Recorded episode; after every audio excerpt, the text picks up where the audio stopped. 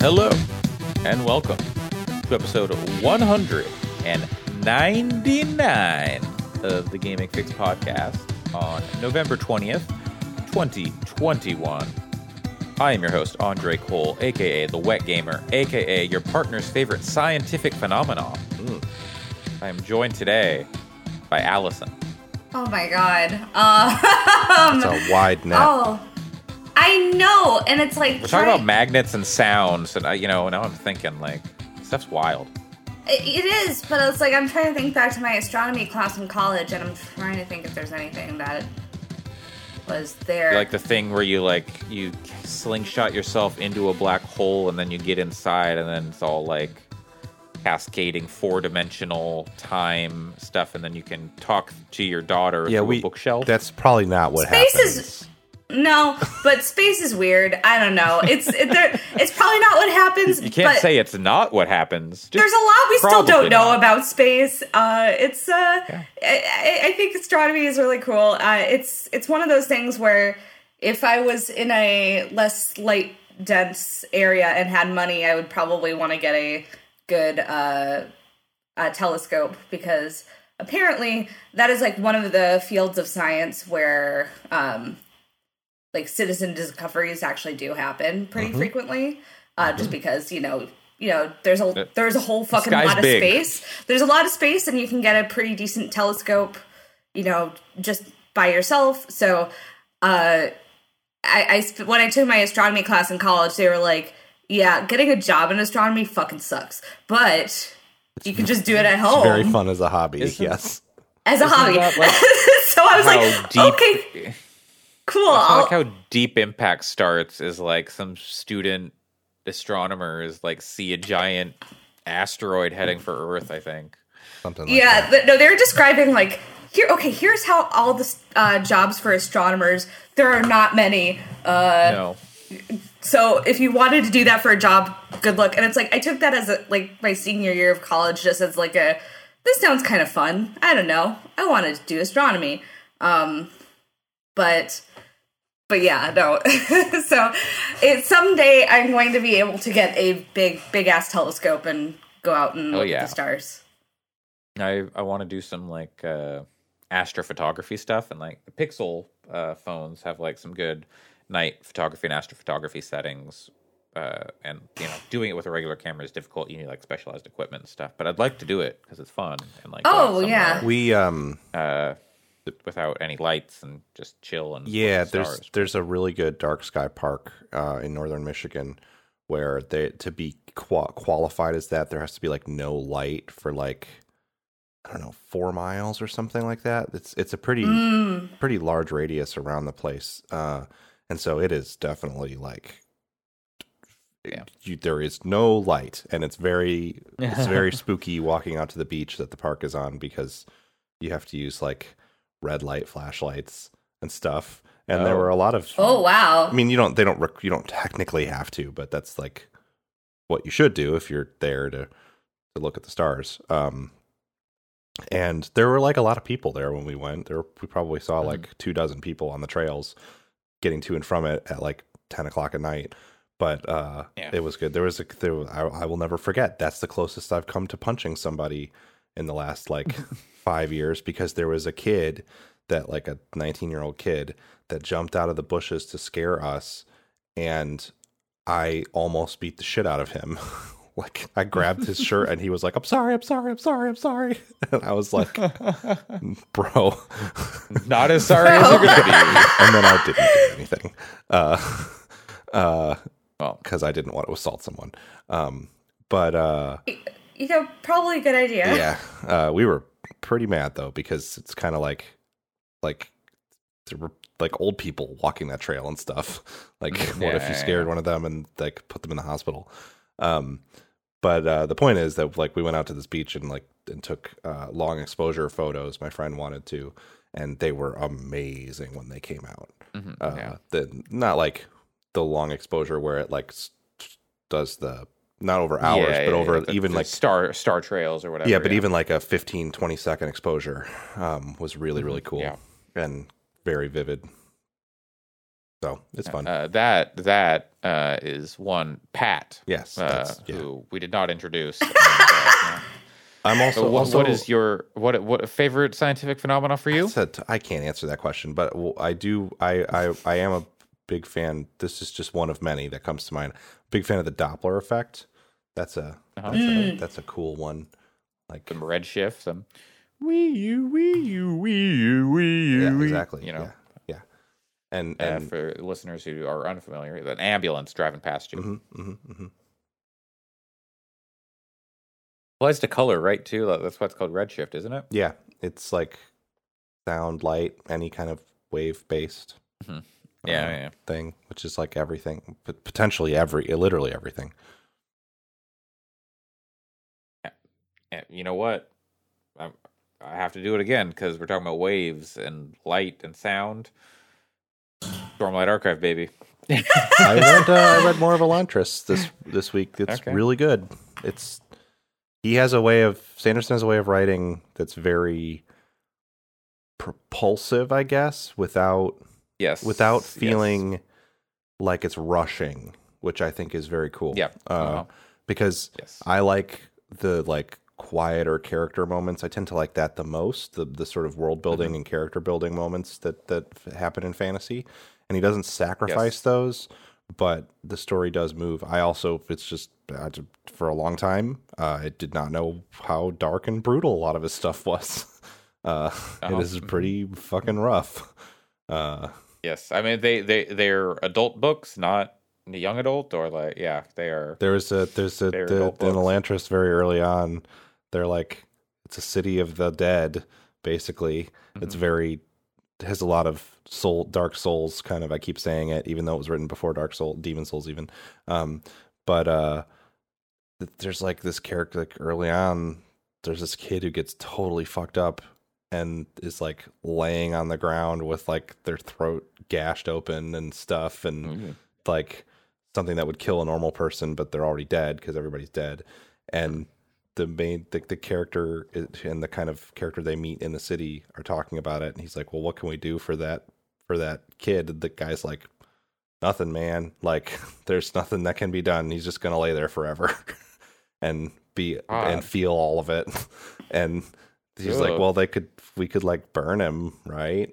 And the guy's like, we don't know what happens when one of us gets burned to death. Sometimes we do it, but if it could be that he just will feel his soul will just feel the pain of being burned alive forever. And is that going to be better? And they're like, okay, I guess we shouldn't do anything. It's really fucked up.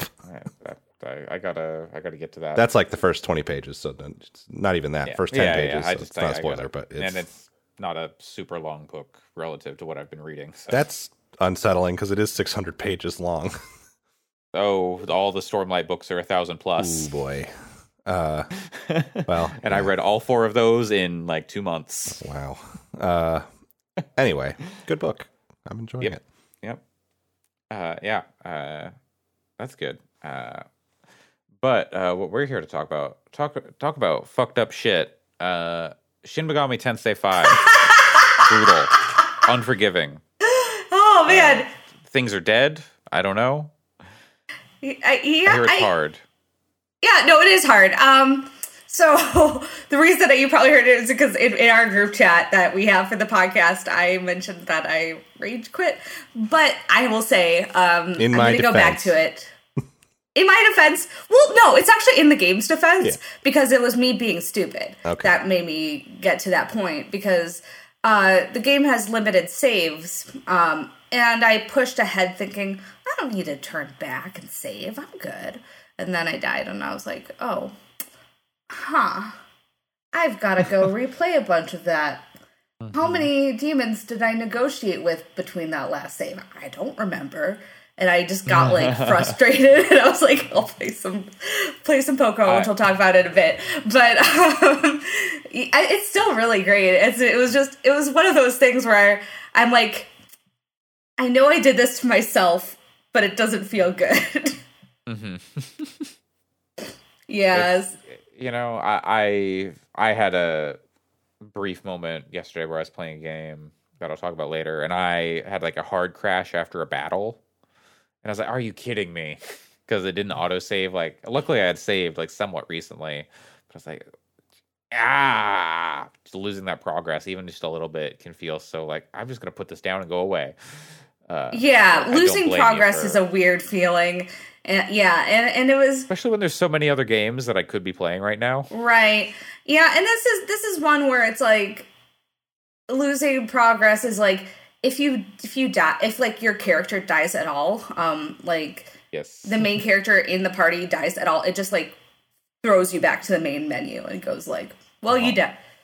There's like nothing. Yeah, Persona's always done that, which is kind of garbage. It's garbage when games do that. Like, if you had other people up, like, why can I revive them, but they can't revive me? Yeah, exactly. I mean, well, I don't really, it's frustrating. I know that they've definitely, it depends on what game in the series you're doing, but in this, it's like, you protect your protagonist with your life, life of every other demon, because if you die, then it's all over. But my character died, and I was like, oh, okay. And then I just kind of was like, well, it bumped me to the menu, so I'm just going to exit out of this and like take a little break because I don't want to be frustrated with this game. But the game is still really great right now. I just was really stupid the last time I was playing it. Because I've been playing it all week, and it's just a really good time. It's tough. But the times when you do well in the game, it's like, it feels very rewarding. Like, I beat a boss recently on the first try, and I was like, I think that's why I got a little cocky, because I was just like, I'm good at this game. I just beat a boss on the first try. Like, I don't need to go back. King Demon of Shit Mountain. Yeah, and so I was like, I got this. I was going out to beat one of those abscesses and at distance. I was like, I got this. I just beat that boss, like, on the first try. It wasn't even hard. And then that one just, like, wiped my party. And I was like, oh, never mind. False sense of security. Exactly. Which, you know, I would not put it past them to make you try to make you feel. This game is, like, a false sense of security and then just, like, rip that out from you, because that's the type of game mainline Shin Megami Tensei is, But yeah, it's been a good time though. It's definitely, especially if you're used to Persona, it's definitely lighter on the story and characters. I got to another kind of story morsel. Like if you're, this is the dumbest analogy, but like, the game's like a chocolate chip cookie, and it takes you a while to get to another chocolate chip story morsel. I don't know. I'm really tired, so that's like my analogy for this game. It's a bag of trail mix, and you're trying to get to the chocolate chips. Yeah. Right. Yeah. Where it's like there's where there is story, and it shows up in like a little chunk every once in a while. And for the most part, you're kind of just wandering around playing the game, doing the thing, which I think is fine. It's just if you're like, a lot has been made about basically about comparing this game to Persona, and a lot of mainline fans of the series are really mad about that, which I don't really fully get, because Persona is like so much more popular than mainline Megami Tensei, so it's like, yeah, I think that makes sense. Fans don't know anything. Fans are not allowed to talk about games anymore. They can we've got to shut down games discourse. This podcast is the only official source of all games discourse. Oh yeah, from here on out. Yeah, so I guess you gotta listen to the podcast if you want that discourse. If you want to know what games are good, what games are bad, why they're good, why they're bad, you got to listen to this podcast. Yes, exactly. But I do think that, you know, if you're going into this going, okay, I liked Persona 5, and let me try to play Shin Megami Tensei 5. If the reason that you liked Persona 5 was like the dynamic characters, the story, the you know, how, like, the interactions between the characters and how that impacts the story and how every, like, the story focus of it, if that's what you're going for Shin Megami Tensei, you're probably going to have a bad time. If you really liked the gameplay aspect of it, and then that would be a different story. But if what you're going, it's just, if you want a lot of the kind of story or characters of Shin Megami Tensei, like, there's a lot of charm in Shin Megami Tensei 5, like, especially with the demon negotiations where you're just like, what the fuck is, I don't know. They're still really funny, and there have been several times where I've laughed out loud playing it, but it's not the same, but it's been very fun. It is just tough, and I definitely had that little rage quit moment right before the podcast yesterday. How's the music? Is it just? Oh, it rips. Okay. It's not like Persona. I mean, Persona has its own style. It doesn't have it. Whereas Shin Megami Tensei mainline has a very, like, much more of a kind of dark, brooding style. A lot of the kind of aesthetic is this kind of the vibes of this is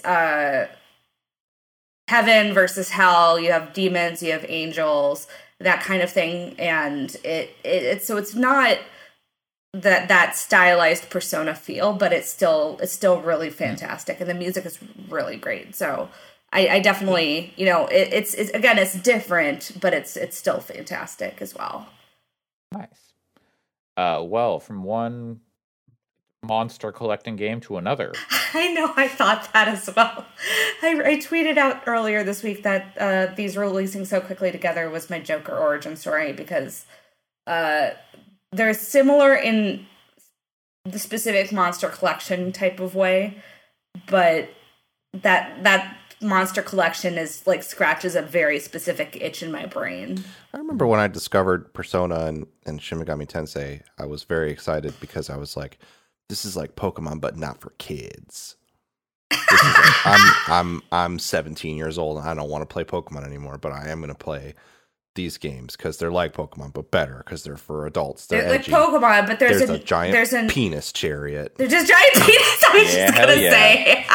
Well, wait till you see Pokemon Legends Arceus. Oh, no. The demon says fucking it. They've saved the penis Pokemon until now. I'm sorry, Allison. I didn't mean to do that while you were drinking. It was made extinct, and Pokemon Legends Arceus will tell you why it is extinct. Oh, we know why. How it got there. Oh, we know why. But Pokemon settlers. You can experience. You wish it was puritanical settlers. Oh, God. That's the best case scenario here. Yep.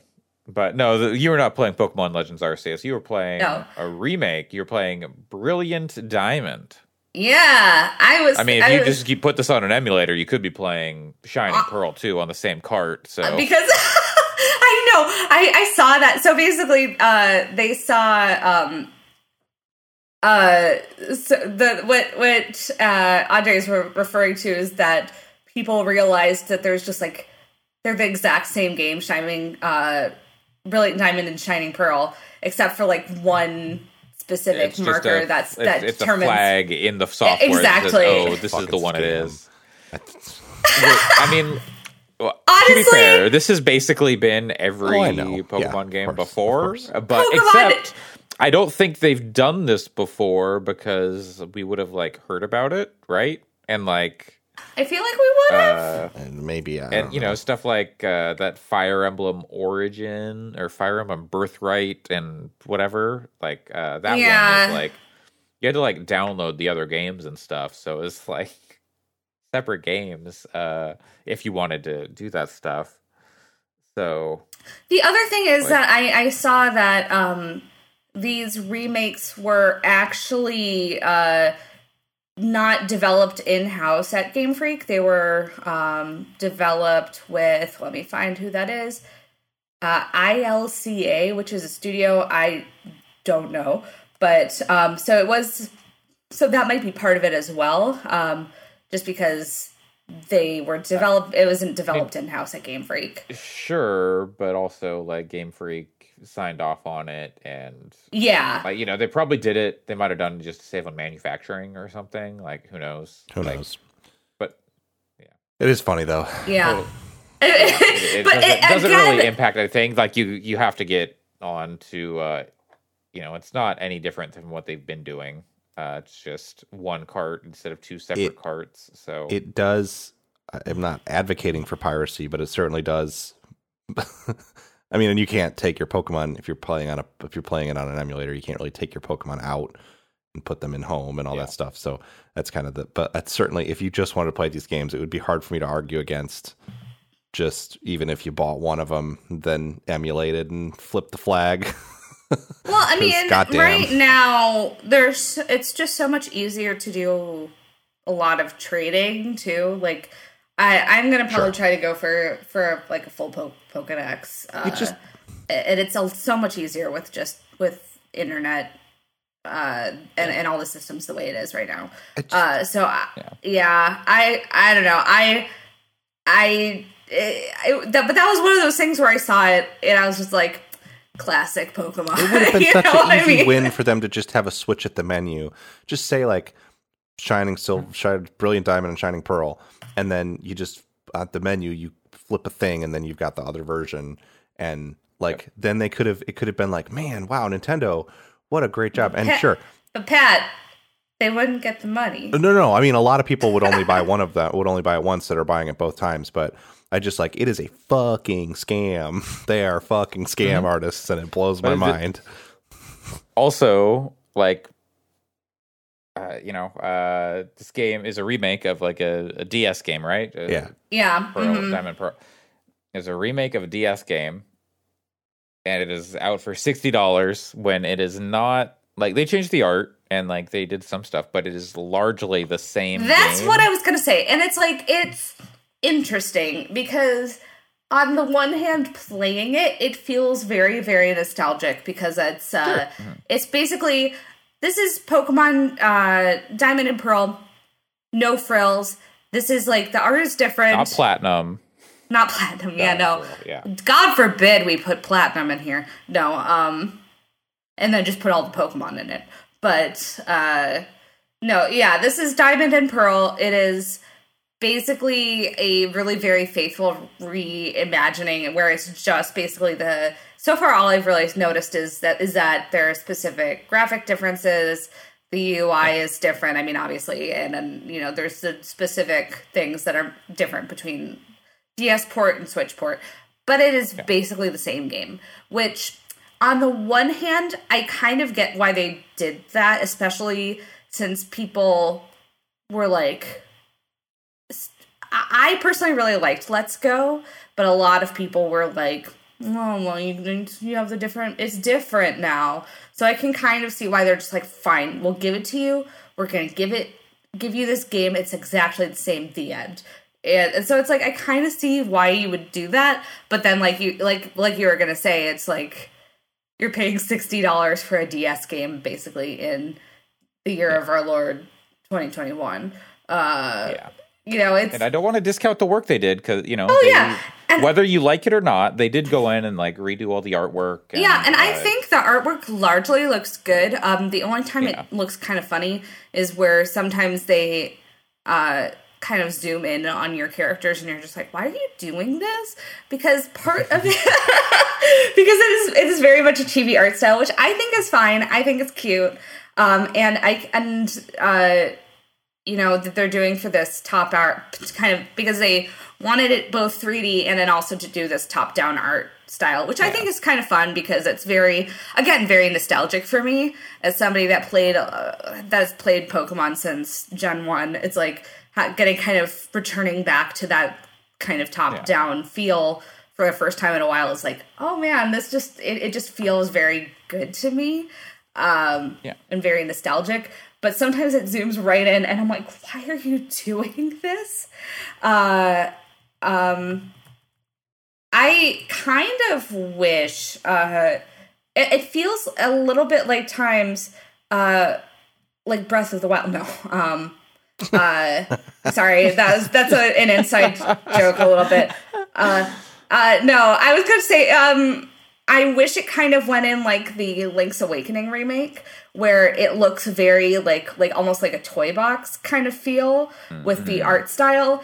I feel like there are certain elements of the stylization with the lighting and the water, where it feels like it's kind of halfway there, but then it doesn't fully go for it. So I kind of wish that it had gone more for kind of that stylistic choice rather than being kind of a workman's, we still want it to be 3D, but also top down. So this is our best bet.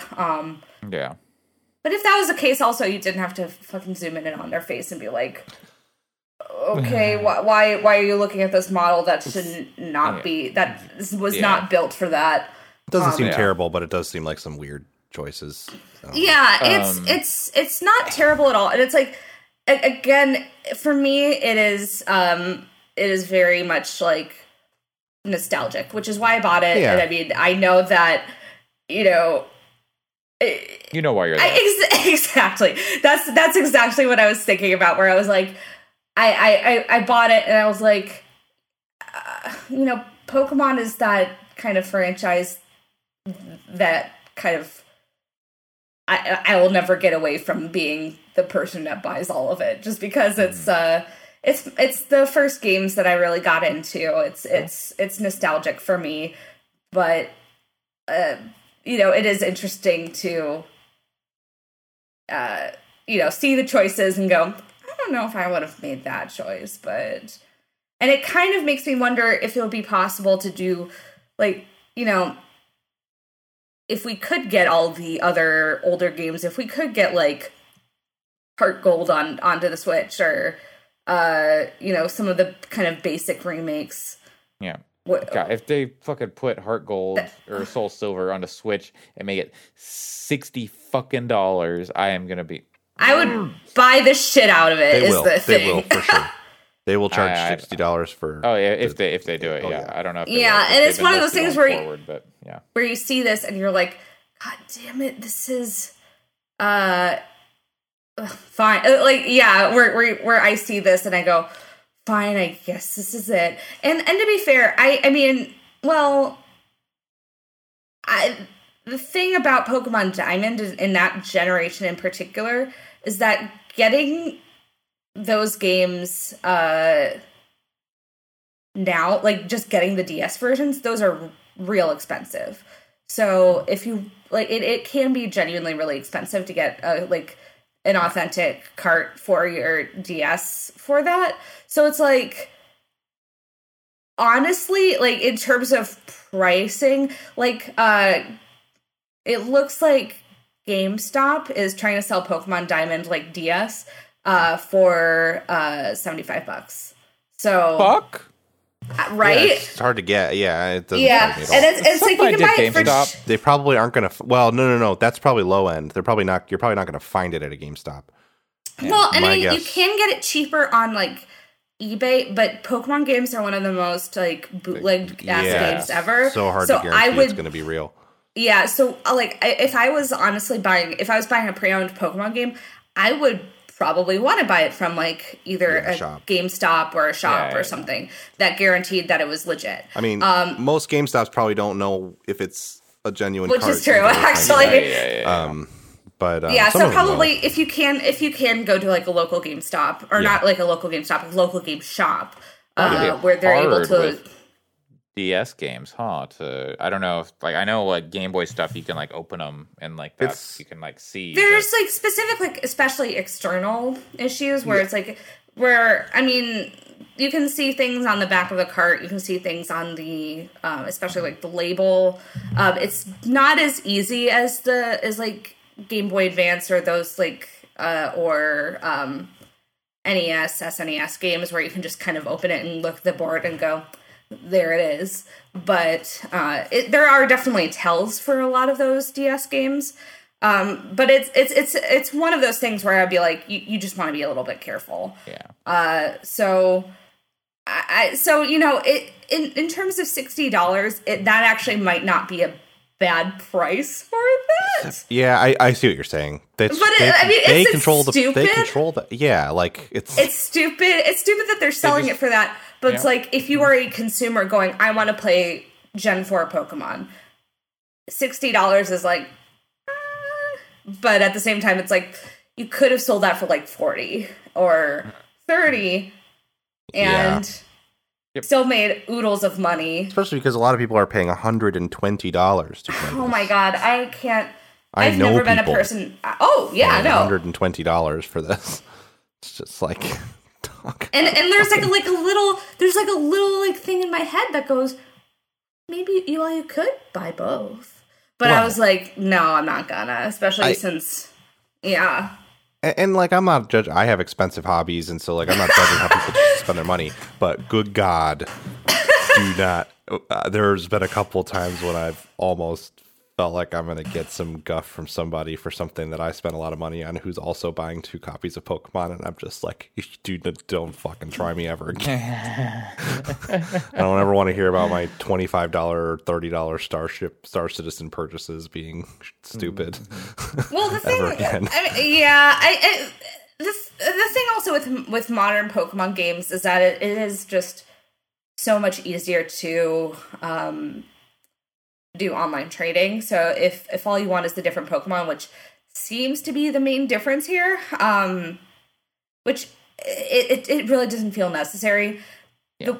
Sure. Which is, whereas like Sword and Shield, they have like different gym leaders, which I feel like is like a little bit worse, because they had a few different gym leaders. And, that's why I did like different kind of like different time periods and stuff like that. But like, and like, my brain is like, I kind of want to meet them though, and it's like, I don't want to pay them money for that. But it's like, I feel like that's a little bit more insidious than like, hey, there's different Pokemon when.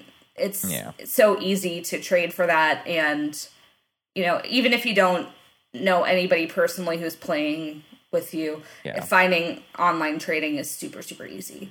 So you bringing up Sword and Shield makes me want to ask a few questions. Yes. One, this is not related to Sword and Shield. One, who is your starter? Turtwig. Okay. See, the thing is like, if you ask me that, 99% of the time it's going to be the grass starter, because that's just kind of been my momentum since I was a kid. They're usually pretty good. Because of when I read the manual for Pokemon Blue back in the day, they're like, here, Bulbasaur is for beginners, like medium difficulty is Squirtle, hard difficulty is Charmander. And I'm like, I'm a beginner, so I'll go with Bulbasaur. And I kind of just got on this momentum of the grass starter from that. That's funny. Yeah. I mean, that makes sense, because like Bulbasaur is good against like the first two gyms. Yeah, first two gyms. Squirtle, the first gyms. Charmander is like shit in the second gym. Yeah, and it is not great against the first gym either. So it's like, but I just like a lot of the grass starters, and Turtwig is this cute little weird turtle, and you're like, aw.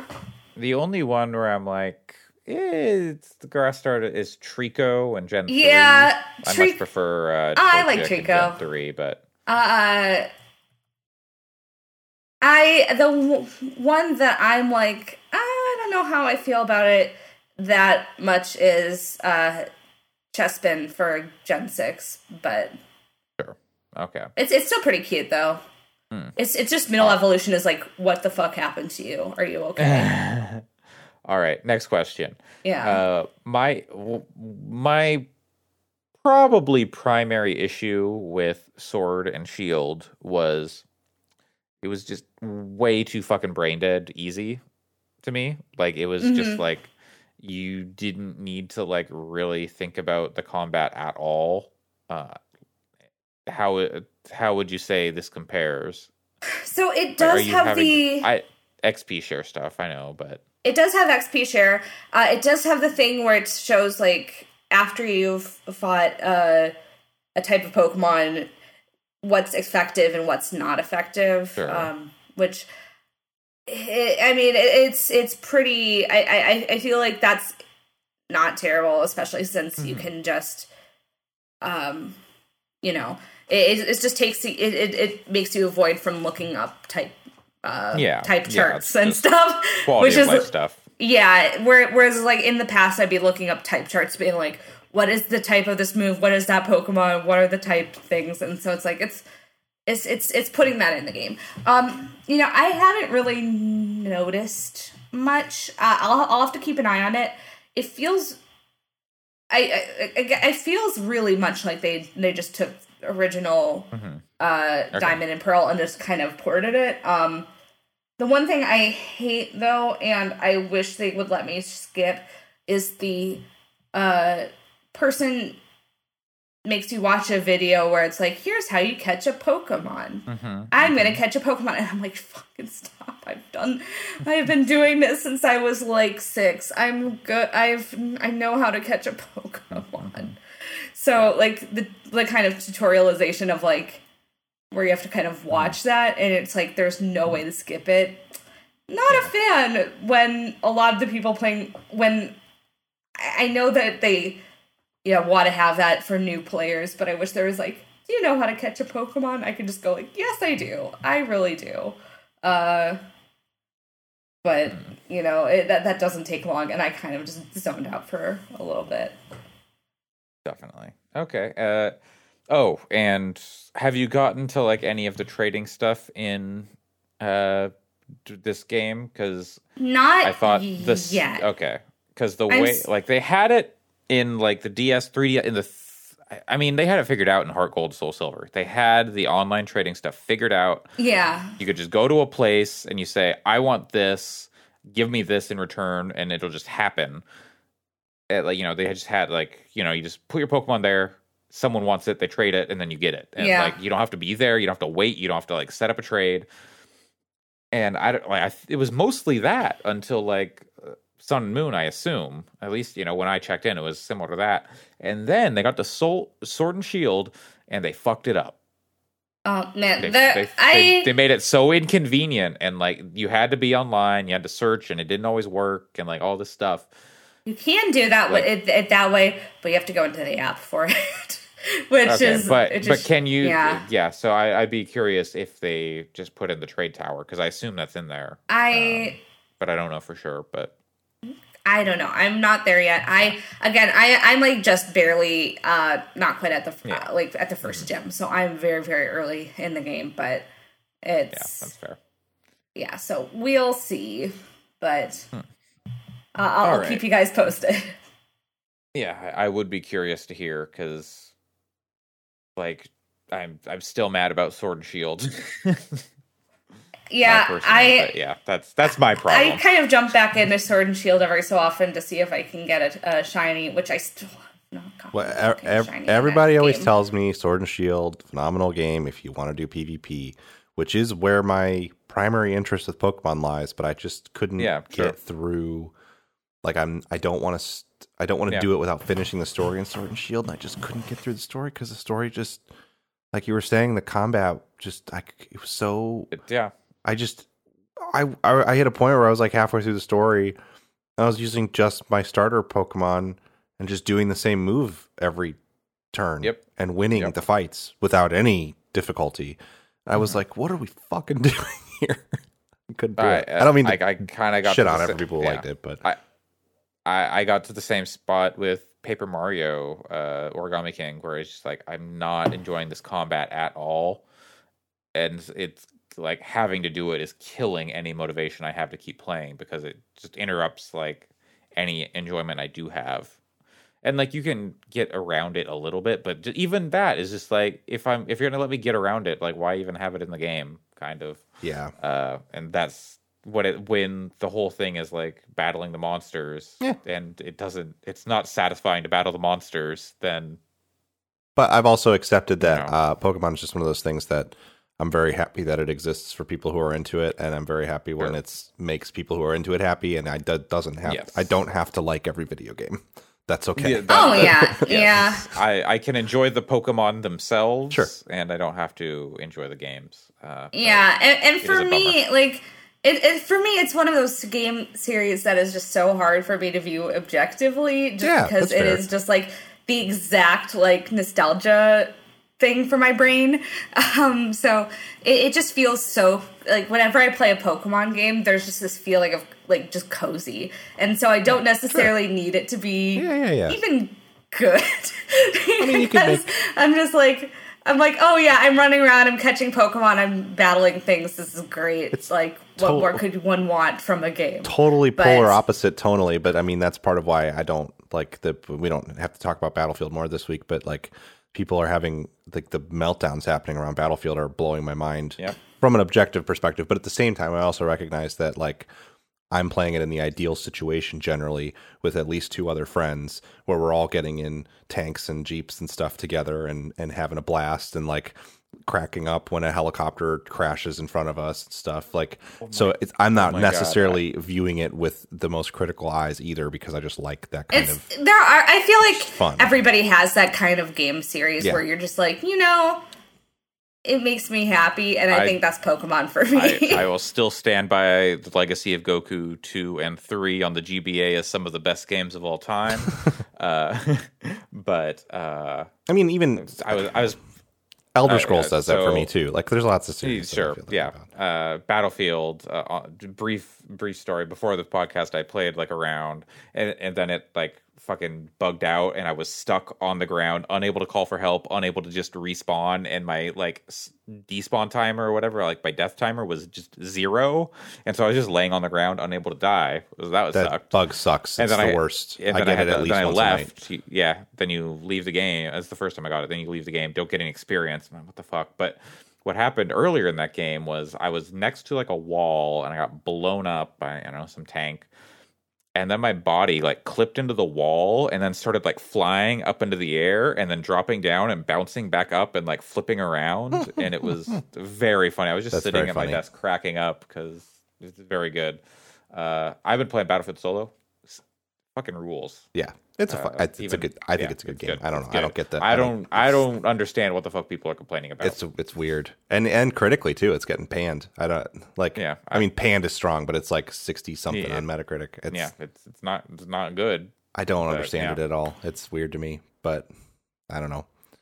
What's weird to me too is it's not as if like Call of Duty has been fucking killing it the past 2 years, so that there's stiff competition. Mm-hmm. Like Cold War's kind of sucked, and Vanguard's there is some stiff competition. Well, yes, and now it came out on Monday. Now, which it came out like the day. It's in beta, but it came out like the day before Battlefield officially launched, right? No, it was like a few days. Battlefield officially launched on yesterday, or it was like on Friday the 19th. It wasn't Tuesday. Okay. Nope. All right. Well, this week, Halo Infinite multiplayer beta launch. There were some rumors about it. Well, and on there was scuttlebutt on the internet. Pat, you were absolutely not happening when I asked the group chat, and then a few days later, there it was. Well, apparently it started because there was a Pringles countdown timer for something not really like tangentially related to like their marketing campaign starting. I didn't see that. People were like, "Oh well, clearly." The Pringles is leaking the release date, and Pringles had no fucking idea. But this is what happens when, as a manufacturer or whatever, you don't talk to your marketing partners and give them information about things. Everyone looks like an idiot, but it worked out well enough because hey, the game's good, but like it led people on this goose chase, and then they were parsing Microsoft Store data and shit and whatever. Yep. But it came out, and it largely people seem to like it. Yeah, I was down on it before it came out because I was kind of like, I don't understand why people are so hyped about it when you could be playing Halo 5 multiplayer. Battlefield 2042. No. Well, sure, but I mean more like it's not like Halo Master Chief Collection. Yeah, it's good, and I don't know a lot of people that were playing that but I knew a lot of people were hyped about Infinite. And then I played Infinite. I started playing Infinite. And I really liked it. I was like, okay, I get it. This feels different to me than just old Halo again, like from a game feel perspective. It's tighter and everything, less floaty. And then I started to get into matches that was just like, man, this sucks. This is not fun. I had like two solid nights of playing it where I was like, for each like couple hours each, where I was just like, this sucks. This isn't fun at all. Yeah. I'm spawning with the assault rifle and then I run forward and then I get killed. And that's it. That is the Halo experience for me. But eventually my matchmaking kind of leveled out. So now I'd say like getting like 2 out of 3 of my games are really fun. And when it works really well. And I'm also starting to learn where the weapons lockers are on maps more easily. So I'm using. I'm very rarely just using what I spawned with, and that makes it more fun too. But yeah, it's. I would like to see them implement loadouts, which they've done in previous Halo games. Yeah, I don't think they will here. It would be nice to just be like, I want to start with like. I want to start with the assault rifle and a plasma pistol, or like the battle rifle and a pistol, or whatever. Just minor changes with like kind of the basic weapons like that. The thing would be nice, but the thing I realized about it is like in Battlefield, when I'm having a bad game, I can always go, okay, well, I'm going to try to jump into a helicopter, or I'm going to grab a tank, or I'm going to spawn at a different command post, or I'm going to use a different gun. Like there's so many things you can do to change change up what you're doing in Battlefield, whereas in Halo you've literally no options. It is spawn where the game puts you with an assault rifle and pistol. That's it. And there are plenty of Halo modes where you don't just use an AR and a pistol, but none of them seem to be in at this point. It's all modes where you spawn with those two weapons. It's a beta, so there is. And there's like like 3 maps in Big Team Battle, and it's a beta, but I don't think it's going to look any different on December 8th. I think they're just going to probably roll in the rest of the maps or something. I assume there will be more maps. I don't think there's going to be more maps on December 8th. I have only seen one. I think there are 3 Big Team Battle maps. I've seen one.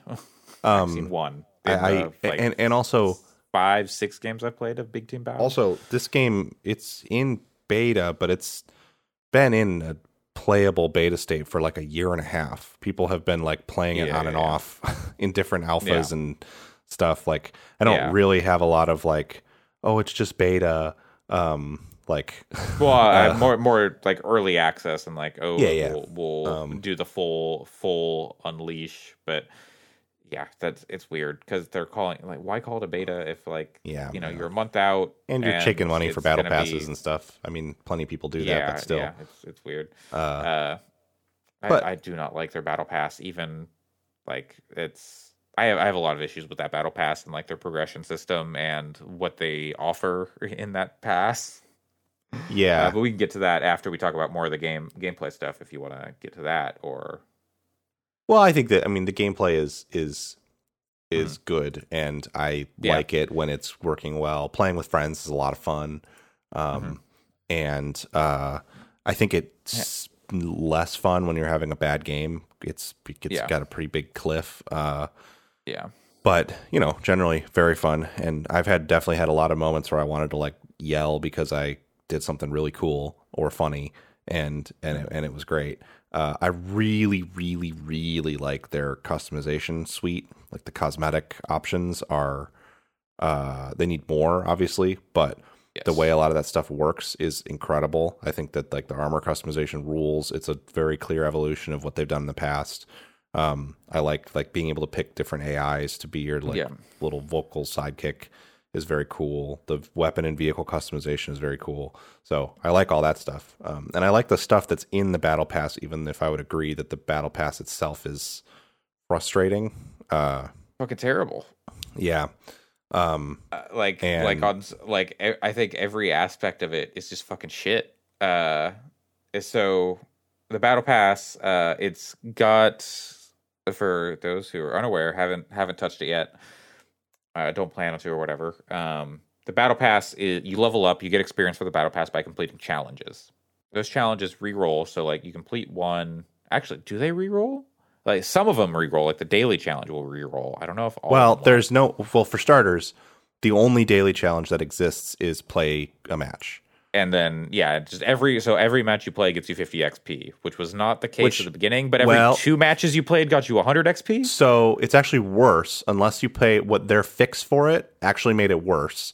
Unless you play more than 25 games a day, which... But before what happened was your first match of the day got you 100 XP. Okay. And then you would have 12 rolling challenges that would every two games you would get 100 XP. Now it's just every game is 50.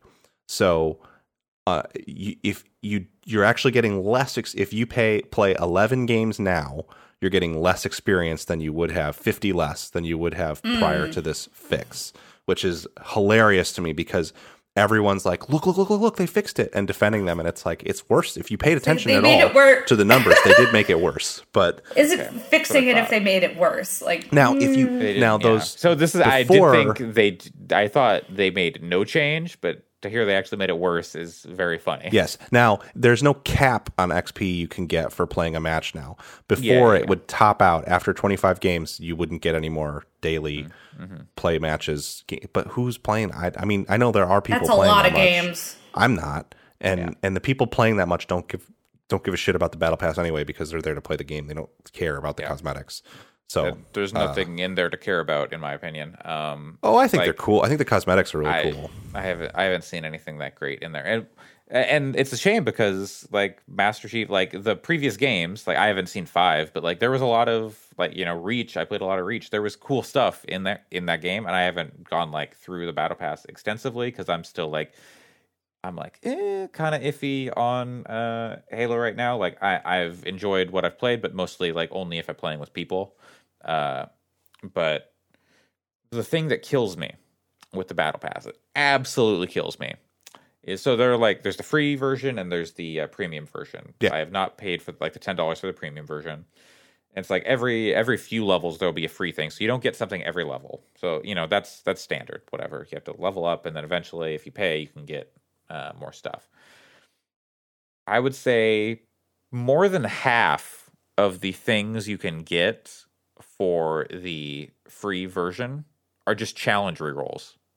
Yeah, I mean the free version does more than a half. The free version's garbage. It's fucking terrible. Yeah, the free version is absolutely shit. But it's also a free to play game, so I don't know. The fact that you have to pay $10 to get in on the cosmetics is fine to me. I don't know. But even Apex, you level up independent of the battle pass, and then you get a drop, and then you can get a skin in there or something. I think it's a mistake to have a battle pass and no separate progression from that, from just I leveled up, but I've played a bunch and so I've leveled up my Spartan, and then that has its own here is the standard progression that everyone has, and then here is the battle pass progression I can see you can pay for, and the premium progression. I can see it being a turnoff, but I just don't think it's the game they're making. They are making Halo 3 today with a battle pass. That is the game that they're making. Yeah. But Halo 3 had good customization stuff in there built in, and but it wasn't, it's all in the battle pass. Halo 3 feels bad as someone who doesn't want to pay. I would like to be able to customize my Spartan somewhat, and the way what they have on offer does not allow me to do that, and that feels bad. Certainly I wish that we could all have just spent $60 and gotten this and not had to deal with any of this shit, but the fact that it's free to play is kind of the stopper, I think. It makes the that's just the way it is anymore. That's the way video game. That's Splitgate video games has now. Free skins. Splitgate has free skins. I'm going back to Splitgate. Yeah, Splitgate's Halo. One thing that Halo, I was like, damn, I can uninstall Splitgate now because Halo is so much better to play, in my opinion. I don't know. I don't really begrudge them that stuff, and I think the cosmetics that are in the battle pass are really cool, the paid ones. And so and you do get something every level if you have it, if you pay. The challenge and XP and all that shit is alongside something else, and it's only $10, so I don't know, it doesn't really bother me. The rate of progression on it though is I'm not gonna play and it's gonna be okay if this is really running until May. Then it's fine because whatever. That's plenty of time. If But if you can roll the games that you need to, because you can't choose what games you're playing right now, right? You just have to quick match. Yeah. And if you get a challenge, it's like, oh, play this game. And that game doesn't come up. Like, I haven't seen a CTF game, for example. Yeah, and that stuff is weird because I've played, like, I would say a third of my games have been CTF games. It's just weird. I've seen mostly like big, Capture Point and Big Team Battle and like Slayer. And like Oddball, like those are the three game types I've seen. Yeah, it's definitely weird, and I hope that they actually tweak it and take the feedback they're getting to heart because it is very strange. And the weird thing, but again, as always, the weirdest thing to me is people. I like this game, but it's people that are like, shut the fuck up, it's perfect, this is perfect, which thankfully isn't been any of my friends, and it's just stuff that I've seen on Twitter. But like, like, it's okay if the game is very good but has some issue. Like, right. It's okay to criticize things you like. This game's gonna be around for a long time, and it's good that people like. I'm glad people like it, and I'm glad it came out like solid and fun, and like it's not like a nightmare server wise. Like you can just get on and play. My sort of assessment of it comes from a perspective of I know that this game's going to be out for a long time. It's going to be around. My excitement for it is primarily based on the idea of, well, at least if they're charging $10 for battle passes every few months, that means they're going to have incentive to support the game and keep adding things to it and keep balancing it and continue to make content for it. And it means that, you know, maybe someday this game is going to be a full game of Battlefield Portal, but for Halo. Because, you know, they're going to add Forge eventually, and presumably it'll have like all the Halo maps over time. And that would be really cool. Yeah. So I'm excited for the future of the game from that perspective. They, what was that? I lost it. And these battle passes, when you're talking about them, the one thing that I appreciate, and they've been doing in other games, is these battle passes don't expire. Yeah, like this one, like battle passes, I don't know, period is till May or whatever. But then you can still keep working on this battle pass. That's just when the new one starts, and you can hop onto the new one. But you have to choose which one you want to work on. I'm kind of two minds. You're not contributing to both. If it's the kind of thing where you're going to have to really grind it out to complete a battle pass in 3 months, you're not going to have time to go back and level the other one, like.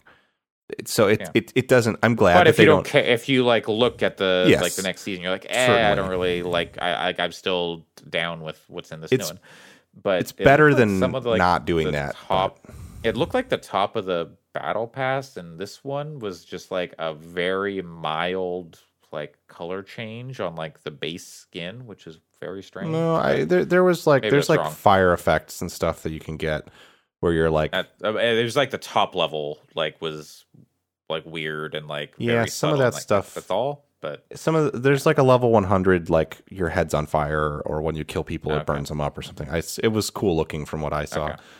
And again, part of it too is it's a $10 battle pass, so I don't know. I don't have crazy expectations for it. Like frankly, just the fact that there's a suit of armor and the EVA helmet that I like a lot is like that's kind of. Would be enough for me to probably drop $10 on if it wasn't in a battle pass anyway. So I don't know. I used to be in the camp that said skins don't matter. Like overall, they don't matter. Like whatever, charge for them I don't care. And you know, and now I've got money, and skins do matter. They 100% do. Oh, yeah, I can buy skins, and so it's you know but they do matter, and they totally impact my enjoyment of the game, and like to see my Spartan and like I decided I want this shoulder and these legs and this chest thing and whatever and like this visor and like this color scheme, and it's like what I just log in and everyone looks the fucking same right now. It's just like I okay, I'm a slightly different color. Well, and beyond that, they don't. It would be one thing if it was just like, okay, you're in the game. We've loaded in. You're in first person, but they do the whole like play the music, slow pan over each person. They do their pose. You get to see their like the intricate details in their armor. You get to see what little emblem they have on their chest and all this stuff, and then it swells. Four dudes who look exactly the same. And then everybody goes into their stance, and it says Team Cobra or whatever. And I love that shit. I think that's very fun. But yes, the fact that it's still pretty samey. But again, I mean, the reason that doesn't bother me is because all that's going to be different in 6 months. In 6 months, it's going to be like crazy shit. Everybody's going to have crazy shit. But we're talking about the game now. Yeah, but I mean, maybe the answer is don't play it now. Come back in 6 months. Yeah, like that might be the answer for you if it's bothering you. Yeah, it might be. Even if they had like, hey, we've got 5-10 options for like different parts that now that you unlock, that you have unlocked at the beginning, so you can actually customize and like you can like change your arms and your legs a little bit. You can put like prosthetic arms or whatever, which is cool. And they don't do that. You can put as many prosthetics on your character as you want, unlike Forza where they kind of cap you out. But yeah, so like, you know, that stuff is neat, but it's still like it's not enough for like what I want. If you spent stuff, if you spent $20, you could buy that one skin. You just said you got money to buy skins. That skin has been staring me in the face. I have to look and see. Okay, let me pull it up. That skin I think is very cool. You're probably not going to be super impressed by it, but I was like, oh, what if I bought $30 in credits? I'd get 300 extra then. And then I bought the Battle Pass and the skin. I didn't do it, but it's part of me that maybe I will before the weekend's out. We'll see. Okay. What is it? I don't even know. I don't remember what it's called. In the store. It probably doesn't matter. All right. Well, that's so that's Halo Infinite. We'll see how it progresses. Sounds like the campaign's real good, which is cool. Yeah, people. I saw. I heard it plays like Breath of the Wild. Exactly the same as Breath of the Wild. Everything's Breath of the Wild if you think about it. Yes. Master Chief wakes up on a slab. I heard you have a glider. You use stamina. Yeah. He's climbing up rocks. Like, got bombs. Well, that's always been true. Finish the fight.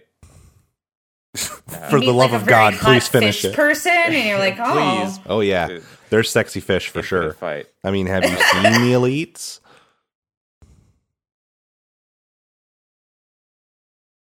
That doesn't really play on a podcast. Andre was raising his eyebrows at well, that is Halo.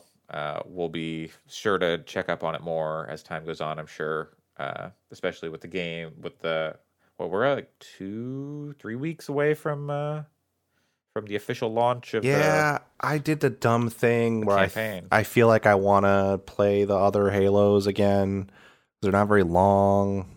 I don't know. We'll see. I installed the Master Chief Collection on my Xbox. I booted my Xbox for the first time in like a year and installed the MCC on it. Took it like a champ. It wasn't like you would hope. Yeah. Oh, here we go. Halo's first legendary skin. Okay, this it's not bad. It's pretty cool. I just want to like.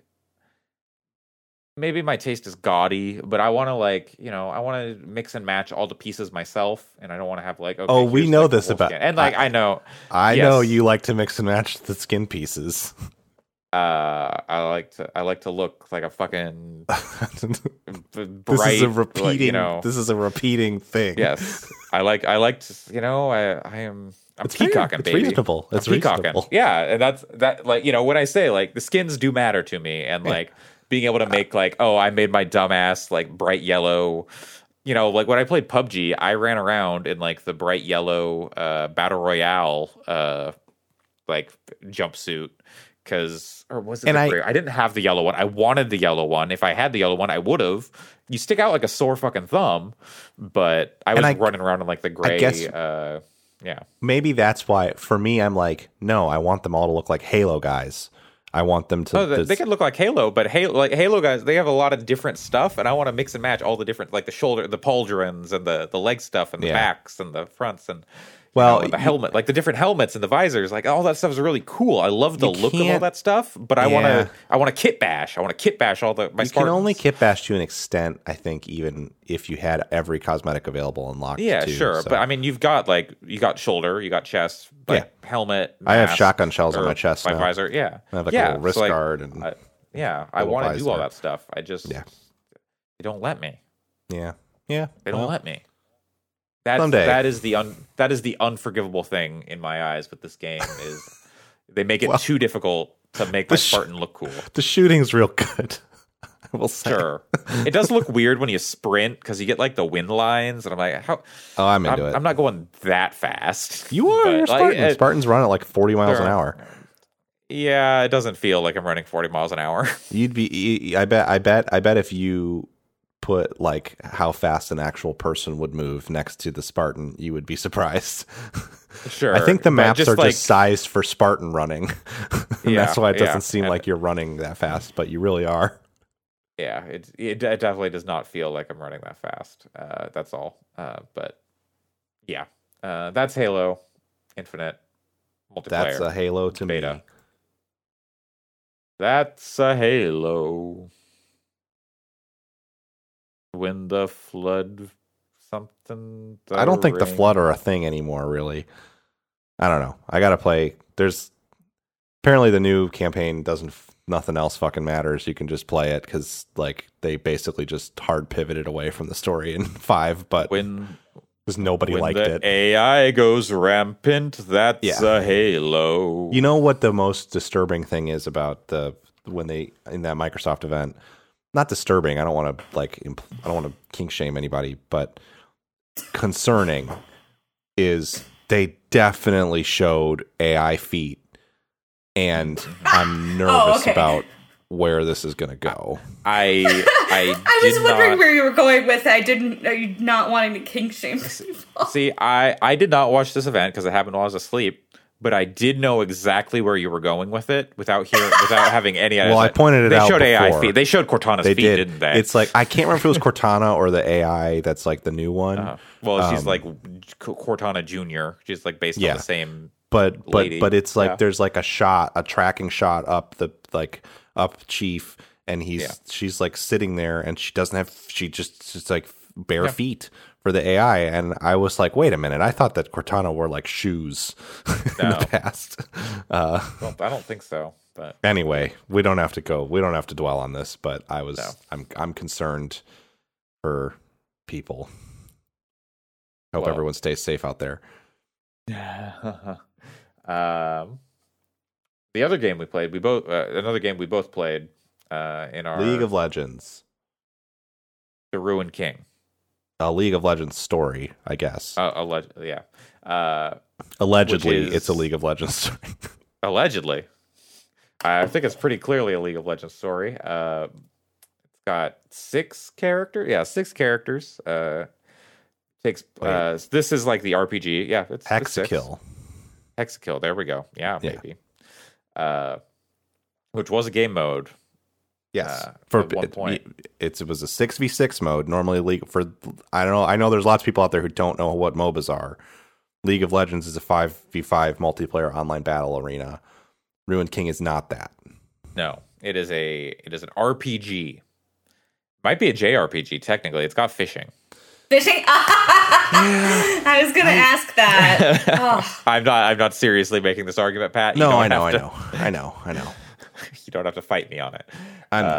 It is interesting. I don't know. It's interesting the ways in which it's so weird that it took this long for multiple Western JRPG style games to come out because it's very similar to Star Renegades, right? Yes. Yes. And I don't know. I think it's funny that finally it's so weird how few higher profile. There's plenty of indie games that do it, but higher profile, like turn-based, three characters on your side of the screen, on one side of the screen, and enemies on the other side of the screen. Kind of games have taken to. Yeah, that's. I would be fascinated to see someone. I don't know, Danny O'Dwyer or someone like kind of do a dive and talk to studios like, why did this never catch on here? And kind of figure that out. Because it works, it turns out. Yeah. So this is Airship Syndicate. What have they made? I feel Battle like Chasers. Okay. So Joe Madureira he was a comic book artist in the 90s. He did some X-Men, I want to say, and then he created Battle Chasers for like Image or somebody, and then he did that for a while, and then eventually he founded this, and then he did a bunch of the art for Darksiders initially. Yes, Darksiders and Genesis then he worked on Joe Mad worked on which is what people call him, worked on the original Darksiders with THQ and stuff. So he did a lot of the original character art for those characters. And then he founded Airship Syndicate. They did a game called Battle Chasers Night War, which is very similar mechanically in a lot of ways. I haven't played it, but my understanding is... I'm looking at the Steam page. This just looks like the same It looks exactly game. Like it, yeah. It's the same fucking game. I think the mechanically Ruined King is pretty like evolved. Like a lot of the lane mechanics and stuff are not in Battle Chasers. Battle Chasers is a little more straight up JRPG. But from what I understand, Battle Chasers is very good. It's been on my list to play for a long time. And then they did Darksiders Genesis. Yeah.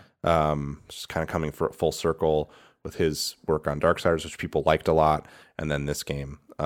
So, yeah, they're a great studio, it seems like. They make good stuff. Yeah. Their fishing minigame leaves a lot to be desired, honestly. I haven't seen that yet, but it's not great. When is a fishing minigame? Nothing will ever top Stardew Valley fishing. That's it. We peaked there. Sure. Yeah. And I can appreciate it, but it's just not good. I don't think, or not explained well at least. But yeah. Ruined King, or a League of Legends story, or whatever order those words go in, is a RPG set in the land of Bilgewater, this town of Bilgewater, and kind of the surrounding areas. Bilgewater is like a port town, and you're playing a lot of like pirates and characters with a connection to the sea, or maybe not so much connection to the sea in the case of Braum, who is from the icy north, Freljord. But yeah, there is and like Ahri and Yasuo are in there. Right? Yeah. They're there too. Coming on a boat, so connection to the sea. They rode a boat. So the game takes place like 1,000 years after this thing happened with this guy on the Shadow Isle called on the Blessed Isles. His like wife died. You see this in the intro. He tries to bring her back, and then some like evil stuff happens. And then... That cutscene made me laugh a lot because of the like wife guy. Mm-hmm. I tried to res my wife, and then she stabbed me with my sword. Kind of shit. It's very. It's not funny. Like it's a fine cutscene to start a video game. It looks good for some reason. Yeah. For some reason, for me, it was extremely funny. I just kept laughing at it. Classic. My partner and I both were like, "Damn." Damn, his wife did him dirty. Okay. It was very funny. And then fast forward to whenever this takes place in the League of Legends timeline. It takes place after Miss Fortune has killed Gangplank, which has happened like... Kind of become the... Happened like the 5-6 years ago, and... In like there's a comic real world, they go through that. It's pretty, so Miss Fortune taking over Bilgewater, I love Miss Fortune. She's one of my favorite characters. She's cool. I like her characterization in this because the only times I had seen her outside of League games was in that comic book, and in League games, I've never particularly liked her character. But in this game, she's really cool. So retroactively makes me like her more in League because now I get more over here. And Miss Fortune is trying to bring together the like the gangs of Bilgewater and like come down with an iron fist and like, no, we're gonna unite these gangs, we're gonna get shit under control, because things are very fractured after Gangplank. Like killing Gangplank left kind of a power vacuum. She's trying to fill that and get everyone on board, so to speak. Nautical puns. Meanwhile, you've got Illaoi, who is another... It's one of my favorite League characters. Oh, she's so cool. She is. I remember she came out. She is big, buff, Maori kind of looking lady. Yep, and She's like a fucking big jar of tentacles that she carries around. I don't know where this is going. She is the truth seeker for this religious group, the Buru people, the Buru, I think. Buru. Yeah. They live on the Shadow Isles. Yes. Maybe they live on around them. It's a whole thing. It's cool. They do a good job establishing all that stuff. Yeah. I think it's smart. So far, I am taking Ilaoi and Braum to meet Miss Fortune, where I'm at. I'm not very far. It says I'm like 11% of the way into the story, which that seemed like a lot for how early I am. But I think I had the same reaction. I'm around there too. Yeah. I had the same reaction, but I think that is not indicative of the size of the game. I mean, I don't think this is some 100-hour game. It's like 20 hours or so. Yeah. But the areas seem like they go. You get a lot of story up front without a lot of exploration, and it's clear. I think that side stuff you can do in these places, and the exploration kind of kicks up more when you're around where we've gotten to in the story. And I think maybe the story progress will start to slow down a bit because it's not tracking how much side stuff you're doing and stuff like that. And so the combat stuff, unlike League, it is not a real time. We've talked about how it's an RPG or turn-based RPG. Mm-hmm. Like Star Renegades, which came out last year, which I enjoyed quite a bit. It has a timeline, not unlike a Final Fantasy X, where it has the characters in order and tells you like, okay, here's when this character is going to attack, then this character, then this character. And so you can use your abilities and your passives and different things to move those characters along the timeline and change where your attack goes. If you use like a certain attack, maybe you have to charge up, and so you'll attack later in the progression. Or if you use another attack, you can attack earlier, maybe kill a character before they can attack you. Yep. And then they added in, on top of that, compared to Star Renegades, they added in a lane system. Which is a weird name for it. I feel like they pulled it just because it's a League game. Like, MOBA is lanes. It's really more of like a speed modifier. Yeah. They've got the speed lane and the power lane. And speed lane lets your attack get off quicker, but with less damage. Power lane lets you charge up the attack to do more damage. And that's only with your mana consuming lane power abilities. They call them lane abilities, but they're like your real attack skills. Yeah. And they don't, which or defense what skills, I like is can just whatever special moves special moves. Yeah. What I appreciate about those moves is, well, many of them are just pulled from League and use like their what they do and cool interpretations of them in this case.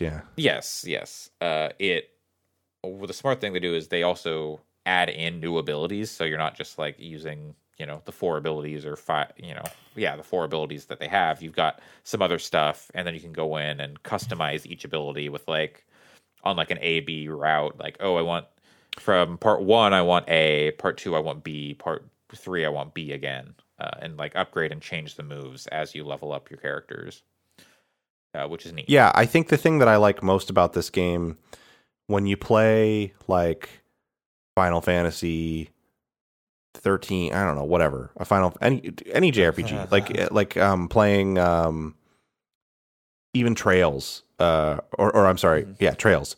From what I've played, it's very much like, okay, this person has a gun, so they shoot with their ranged attack. This person has a sword, but like mechanically, they're functionally very similar. Yeah, it's just like the range at which they attack, hit attack, and maybe you do a magic thing. Exactly. Whereas this game, each character feels like they are pretty like unique and have a unique set of options available, and mechanically worked so differently. Like Miss Fortune is all about applying a tapped debuff to characters and then spending it to deal big chunks of damage. And Alawi is the only other character that I've gotten who's like one of the major characters, but she's totally different. She's all about, you want to build up tentacles on her side and then do a big attack where all the tentacles attack for double damage. And what I'm so impressed by is it feels like now And people, by the way, send me your recommendations for games that do this, or that like don't do this, that are more like Ruined King. So many RPGs that I play now that are kind of on this smaller scale, that aren't the like 100-hour AAA things, they're very simple when it comes to character development and like just advancement and progression. Like even Star Renegades, I felt was pretty simple in this regard, because it was a roguelike, which is so fine. Yeah, it doesn't necessarily. I'm not necessarily saying that that's a bad thing in a lot of games, but the fact that, like you were saying, you get upgrade points and you're choosing how you want to spend them for each ability on a whole tree, and these characters have like 6 abilities when you get them leveled up enough, and there's a tree for every single one of them that can change the way that the character plays to an extent. And then there's and also... And you can freely reassign. Yeah, whenever you want to, you can change them up. Yeah, and nice. Then also, there's a whole equipment system, too, where you're getting, like, you can find different weapons, you can find different armor for them. Like, I'm really impressed by the kind of mechanical depth. I'm playing on the veteran, the one up from the base difficulty, and it's not been particularly hard, but it's been just enough that you do have to kind of stay on your toes and think about things and stuff. And I don't know, I'm having a blast with it. I think it's really, really well made so far from a mechanical perspective. The story is kind of like pretty breezy. It's fine for a RPG, but or for like a video game, but the gameplay is really solid. Yeah. And one thing you do once you get once you start getting more characters together is, as you go around the world, you'll get sections. It'll be like, oh, here's a glowing orange thing, and you can take your characters over there and you'll get little interaction between them, which is fun. And like Star Renegades, like when you rest at like a certain spot, you can be like, oh, do you want to watch a talk between your characters? Yes, I do. I do want to see these characters talk. It's fun. It's cool. Yeah, it is a neat thing for someone who's falling back in a hole of League of Legends. Yeah, I mean, me too. I'm playing more of it too. They're putting out a lot of good stuff. They've got some good chops over there in their storytelling department. Arcane is exceptionally good. I need to get back to it. And Allison, I would say you should watch it too. It's a really good show. Yeah, you would appreciate it. Yeah, no, I've heard good things about it. And even though I know exactly zero about it. You don't need to know you don't need to know or care anything about League of Legends. It's a perfect entry point. I played one game once and I was like, I'm good. But I think we're gonna need a 5th person pretty soon here. So honestly, I mean, hey, I considering how much I liked Pokemon Unite, I'm like, I've had that thought of should I get into like a real MOBA? Yeah. It's nice. You can turn off chat now, which is how I play it. Oh, see, that was the issue with me, where I was just like, I don't want to deal with this. You've been able to turn it off for a bit now, but it's Ruined King, no chat. No, but yeah, you can turn off like not just all chat. You can turn off team chat too. And what's nice about it in League is it has a really good ping system that's very simple. Yep. So turning off chat doesn't mean you can't communicate. In fact, I would argue, and I've seen this sentiment echoed, because I Googled when I started playing again. I was like, is it really shitty to turn off chat? Should I look this up? And I looked it up, and most people that I saw were like, no, I don't play with chat. Are you kidding me? Like most people are not playing pub games with chat, because you can do pretty much all the communication you need to with the pings, because you can ping that something. Yeah. You can ping the things you tend to ping are the characters in my lane are missing. So watch out, because I don't know where they are. Don't go there. Danger. I'm on my way. Just a general like, hey, look at this spot. And then I forget what the other one is. There's one other one. Oh, assist me. There's an assist me ping to ask people to help. I mean, you can ping like specific abilities like cooldowns. You'd be like, oh, my ult has a minute, or like it's ready, and stuff like that. So and it's way faster than typing it anyway. So anyway, 100%. I think League is good. And also relevant, we had a brief like 2-tweet exchange about this, but I think it's worth noting. Oh, also I want to say too, I feel like everyone's been very hot on Riot stuff, myself included. Just important to note, they still have like a boatload of fucking harassment issues and HR issues, and so I am a little. I do feel like that sentiment has the like good for them. They're doing great stuff. I agree, but it is important to note they're still kind of a fuck of a company. So I think it's. I think that it's important to keep mentioning that even if you're enjoying their game, is to go, hey, FYI. Yes. Yeah, absolutely. So I don't know. That's a brief aside just because I want to make sure to get that out there. But but League is one of the things that's good about League is there's like no FOMO in it. And I think that's awesome. There's a few skins that are hard to get or that only show up occasionally. You have to based on rank performance. Those are the most, the rarest, and there's some stuff you can't get anymore. Which, to some extent, some of that stuff is fine. Very rare. I don't have a problem with them saying hey, you get kind of a cool skin because you got to gold this season, that sort of stuff, and nobody else can get it now. That's cool. That's fine. That's rewarding people's achievements. What I don't like is when companies do the, you must purchase this thing, or else it's going to be gone forever. And more MOBAs are going away from that. But I just think it's cool that with League, it's still they just do a good job of making everything pretty available to you and finding ways. Even if stuff goes away, it can pop up in the drops that you. Yeah, and even the way that they kind of try to find ways to give you older champions for free. There's pretty consistent ways to get a hold of characters and stuff. I don't know. I think it's for being a free to play video game that wants you to spend money on it. I think it's pretty good at the way it's monetized. And it's cool to look at it and not feel like I'm getting raked over the coals for wanting to play it, which is nice. And ARAMs are fun. I don't know. I don't know what it is. I'm not good at it, but I'm at least mediocre, if not probably pretty average. And I never win games. Never. I never, ever, ever, ever, unless we're playing against AI, never, ever, ever win games. It always, I played two ARAMs last night where I was good.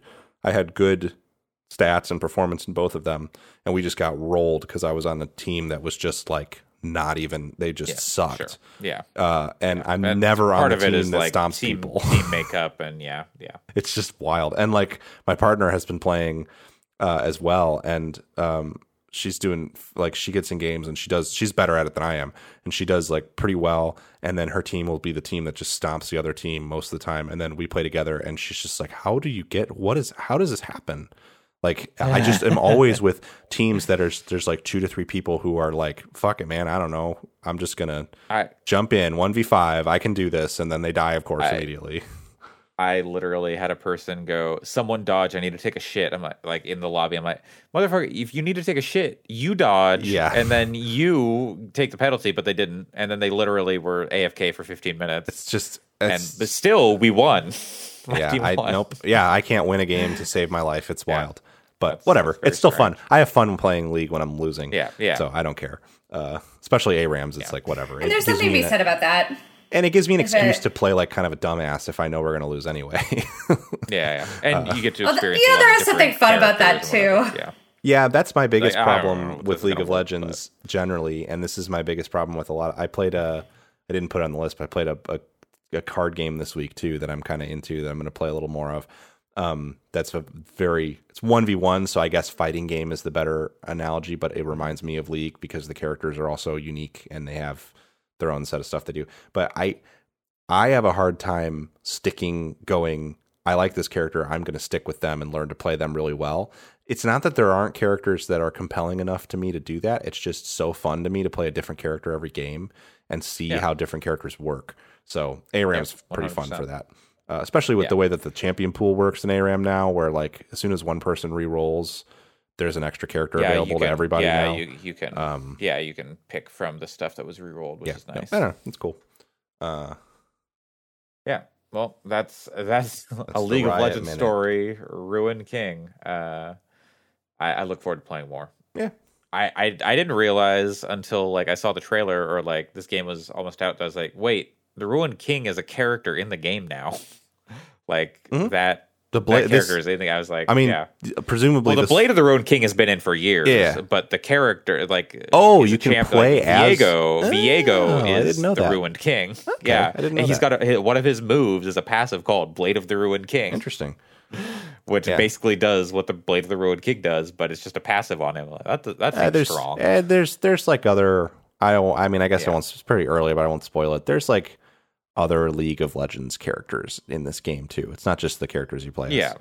It is. I look forward to seeing what comes up and seeing how they bring all those characters together, and if they let you have. If it's going to be like a three, like make a party of three, or if it's you have all six characters, and I think it's three at a time, but I don't know for sure. I want all six. I know nobody makes games for you. Everyone goes. It's always half measures. It's always halfway there. Yeah, we need Sanderson to start making video games because then someone will finally indulge the whole thing. Use the whole. Use Sanderson. The whole animal. Use the whole. I can't even think. Yeah, stop saying use the whole. Oh, God. I'm begging you.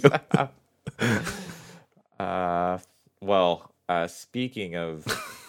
Of using the whole. Don't say it. Oh, no. Star Citizen. Yeah, so this is real. This will be real brief, I promise, because I talked about this game recently.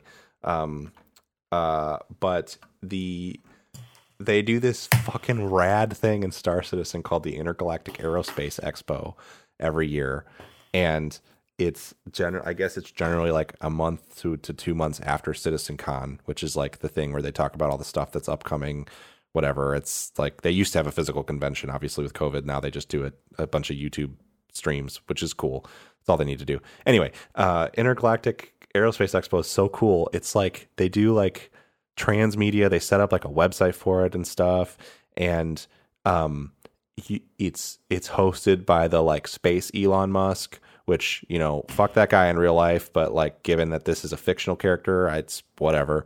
It's kind of cool that he's a weirdo that is this enigmatic in-game character. It's not actually Elon Musk in the game, to be clear. It's just a character in the game that bears conceptual similarities to a person like Elon Musk. It's like hosted on different planets every year of the 4 planets that are in the game. And so this year it's on Microtech at the Tobin Convention Center, and you like fucking like I flew to New Babbage, the city. I had to fucking find the spaceport, which was a pain in the ass, and get landed. And then I got on the they have like this cool as fuck metro train system in this city. Every city in the game has like different transit. This one that's like hyper fast, and you're like seeing all the buildings go by, and it's snowy and stuff. You get to the expo center and you go in, and there's signs that are pointing. There's like merch booths where you can actually buy like hats and shirts and stuff of the different ship manufacturers for real money. No, for in-game money. Okay, in-game. Okay. And then you go. All of this is in-game. There's no Okay. There's a part of. I assume there are ships. Yes, you can buy. They open up certain ones that they don't normally let you buy that are very expensive during the expo. Okay. So like anymore, you can't buy the crazy $600 ships generally anymore, but during the expo they make them available, which is gross, whatever, but you shouldn't do it anyway because now you can buy them with in-game currency. So don't buy Star Citizen ships anymore. Then you like there's like a schedule. So like yesterday it was Anvil Aerospace when I went last night, and they were in the like Zenith Hall, and you take like a little elevator to the hall and you go in, and it's like totally like being at an auto show where there's this big hall and then there's all these ships around, and you can get in them and look around them. And they have the Anvil one. There's this huge ship they have called the Carrick that's like almost small Star Trek ship size. Like it's not as big as the like Enterprise D or anything, but it's definitely it's like 5 or 6 Millennium Falcons at least. It's a big ass ship. Wow. And you walk in the huge ramp, and there's like 4 loading cells. It's got like a cartography deck where you can look at the star system. It's got like a hangar deck on top of it where you could park like 2 additional ships if you wanted. It's got like sleeping quarters. It's got a captain's chamber that actually has a bathroom with a separate toilet and shower. Just like fucking never see that in Star Citizen. They always just combine them because it's space and you don't have room. But anyway, it's been very cool. And then you can rent all of the ships as well. And you can rent all the ships as well for free for like 2 days. So you can fly them all around and stuff. And, the layout of it is just so cool because there's plaques set up that talk about that it's like marketing material for these ships, and you go like underneath the big platform with the Carrick on it, and it's got like the two land vehicles that Anvil makes, and it's like Anvil Aerospace. When you think of Anvil Aerospace, you think of space, but there's the blah blah blah whatever the ground thing is called. Platform offers an incredibly flexible array of options for ground operations as well, and it's so cool. I was walking around it like, this fucking rules. I'm so excited. It changes every day. I'm so pumped to get in there today and check out the other manufacturer that's in the other expo hall today. And it's so funny because the way it's gonna go is I'm gonna log in and I'm gonna wake up in the like hotel in the game and go down to the train and then ride the train to the expo center, just like I've done dozens of times at real conventions in real life.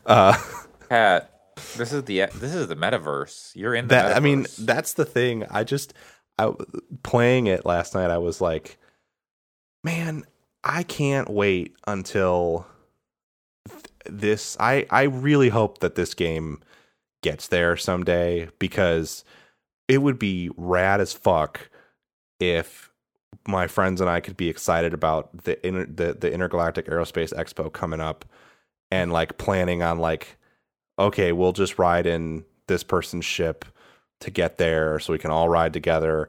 And like, if they actually use it as a platform to show new stuff coming to the game in the game, instead of using a like in real life convention or whatever, it's very cool, and it'd be so cool to just, wow, man, Anvil didn't have anything new this year. That kind of, they're just riding on the same shit they showed last year, and but Misk, man, they that new whatever, the new freelancer model is really cool. Like, I don't know, it's neat. That game's cool. I hope that it doesn't just fizzle out at some point, because it's good. I did also figure out that I think part of the reason that it's particularly unstable for me, I overclocked my CPU a little bit the other day and got a bunch of performance gains from it, which is great. But I happened to have my performance monitor open while I was playing Star Citizen, which I thought I had done before, but I hadn't noticed this. It's like using all of my RAM. And I don't mean like there's a couple gigs free. I mean, there's like 4 megabytes of RAM free. Yeah. And so I ordered some more RAM. Download some more RAM. What did you say? Going up to 16 or going up to 32? Yeah, I'm at 16 now. Yeah. And I've been thinking about doing a RAM upgrade, but I've only got 2 slots, so I'd have to like do a full. I can't just get 16. I'd have to get 32 gigs. And like, I only have 2 slots. I bought 2 more 8 gig sticks, which is exactly what I have. 4 total slots. Oh yeah. No, I only have 2 slots total. Oh, I have 2 slots remaining, so I can. Yeah. Anyway, more RAM. Hopefully, make game run better. It's clear or it'll just use it. It'll just eat it all up. But it's like, clear now why when I go to quantum space or whatever, it hangs for like 10 seconds whenever I drop out of it. Because it's figuring out how to quickly dump other stuff and load in the current stuff. Yeah. Because that game only has a single loading screen. It never, nothing else ever loads. It's funny. Also, I went to prison. Storage. That was fun. Yeah. Okay. Do not pass go. Do not collect $200. Yeah, I was in prison for 15 minutes because I murdered someone, I think, or shot at someone. I don't remember. That was fun. And then I got in the elevator to leave the prison, and it just shot me into space. Because it was a bug, and then I was floating in the atmosphere and I died because I didn't have a helmet on. Not in the atmosphere, out of the atmosphere.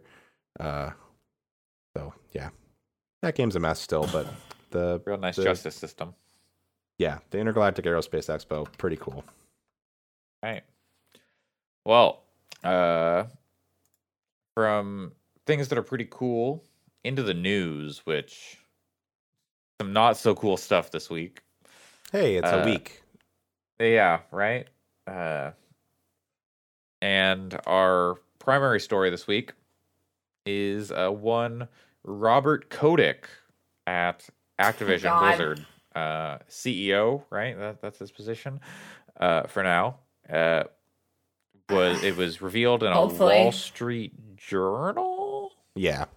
Wall Street Journal article that Bobby Kotick knew about and participated in various forms of misconduct at Activision Blizzard, which I believed even included threatening to kill someone. Maybe it was, not like a legitimate threat, but that doesn't fucking matter. It's your job. Exactly. It doesn't matter. Yes. It's like you're saying this in a place of work to an employee because this employee is reporting misconduct. Like, come on. Yeah. No, he's a piece of shit. He's a fuck. Yeah. The best part of the best thing about this was, to me, this week was someone digging up an article from 2010 where Tim Schafer called him a prick, and then Tim Schafer was like, "See, I told you he was a prick." Tim Schafer based video game company leader or whatever, but Bobby Kotick's a piece of shit. It's like we've known he's been a piece of shit for a long time. The guy should fucking rot in jail, in my opinion. But he won't, and he'll probably, if he even resigns at all, he'll resign to a very comfortable life, and fuck that guy. Everything wrong with society right there. Honestly, just, fuck him, and... Yes. Yeah, I think, I mean, the thing that makes me not happy, because the situation sucks either way, is that the...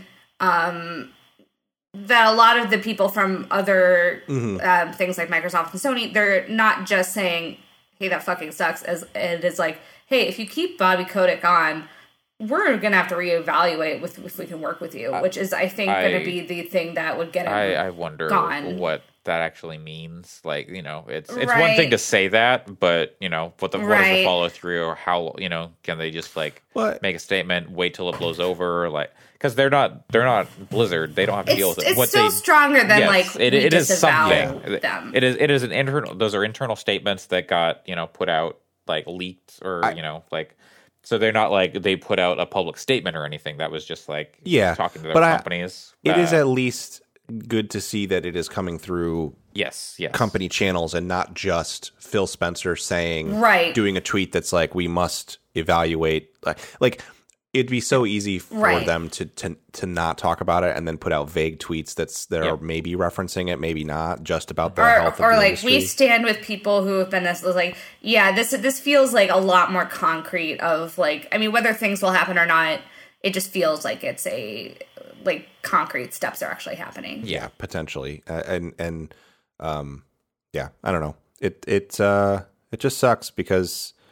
There are a lot of people at those companies that are continuing to try to make cool games, even through all this, that are not shitty people, and it sucks that they're repeatedly.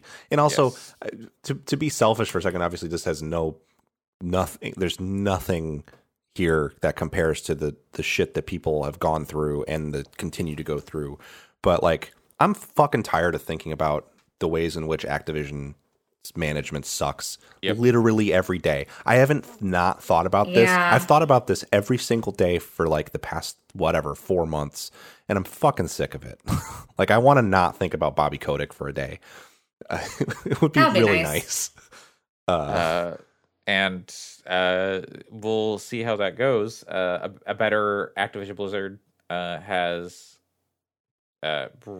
reworded their demands. This is the employee group that has come about due to the harassment allegations and all that stuff and exposure.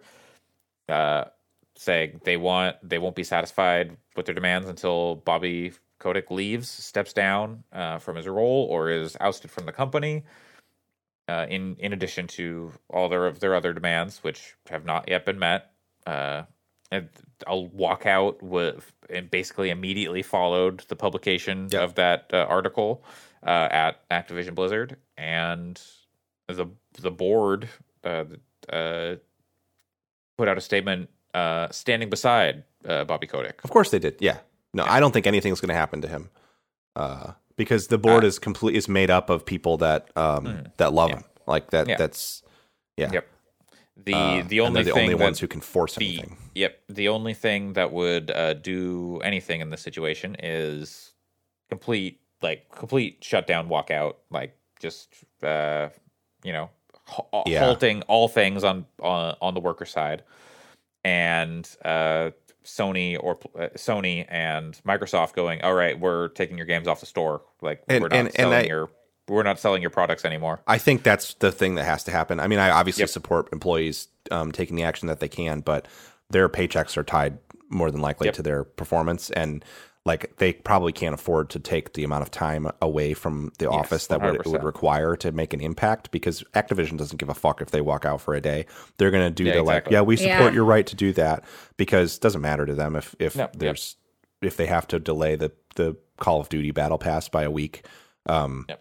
They have to shut it down for, weeks, months, whatever it takes. And I mean, if you look at other major labor strikes this year, which have been, in many cases pretty successful, but still John Deere they were out for like a month before their demands were finally met.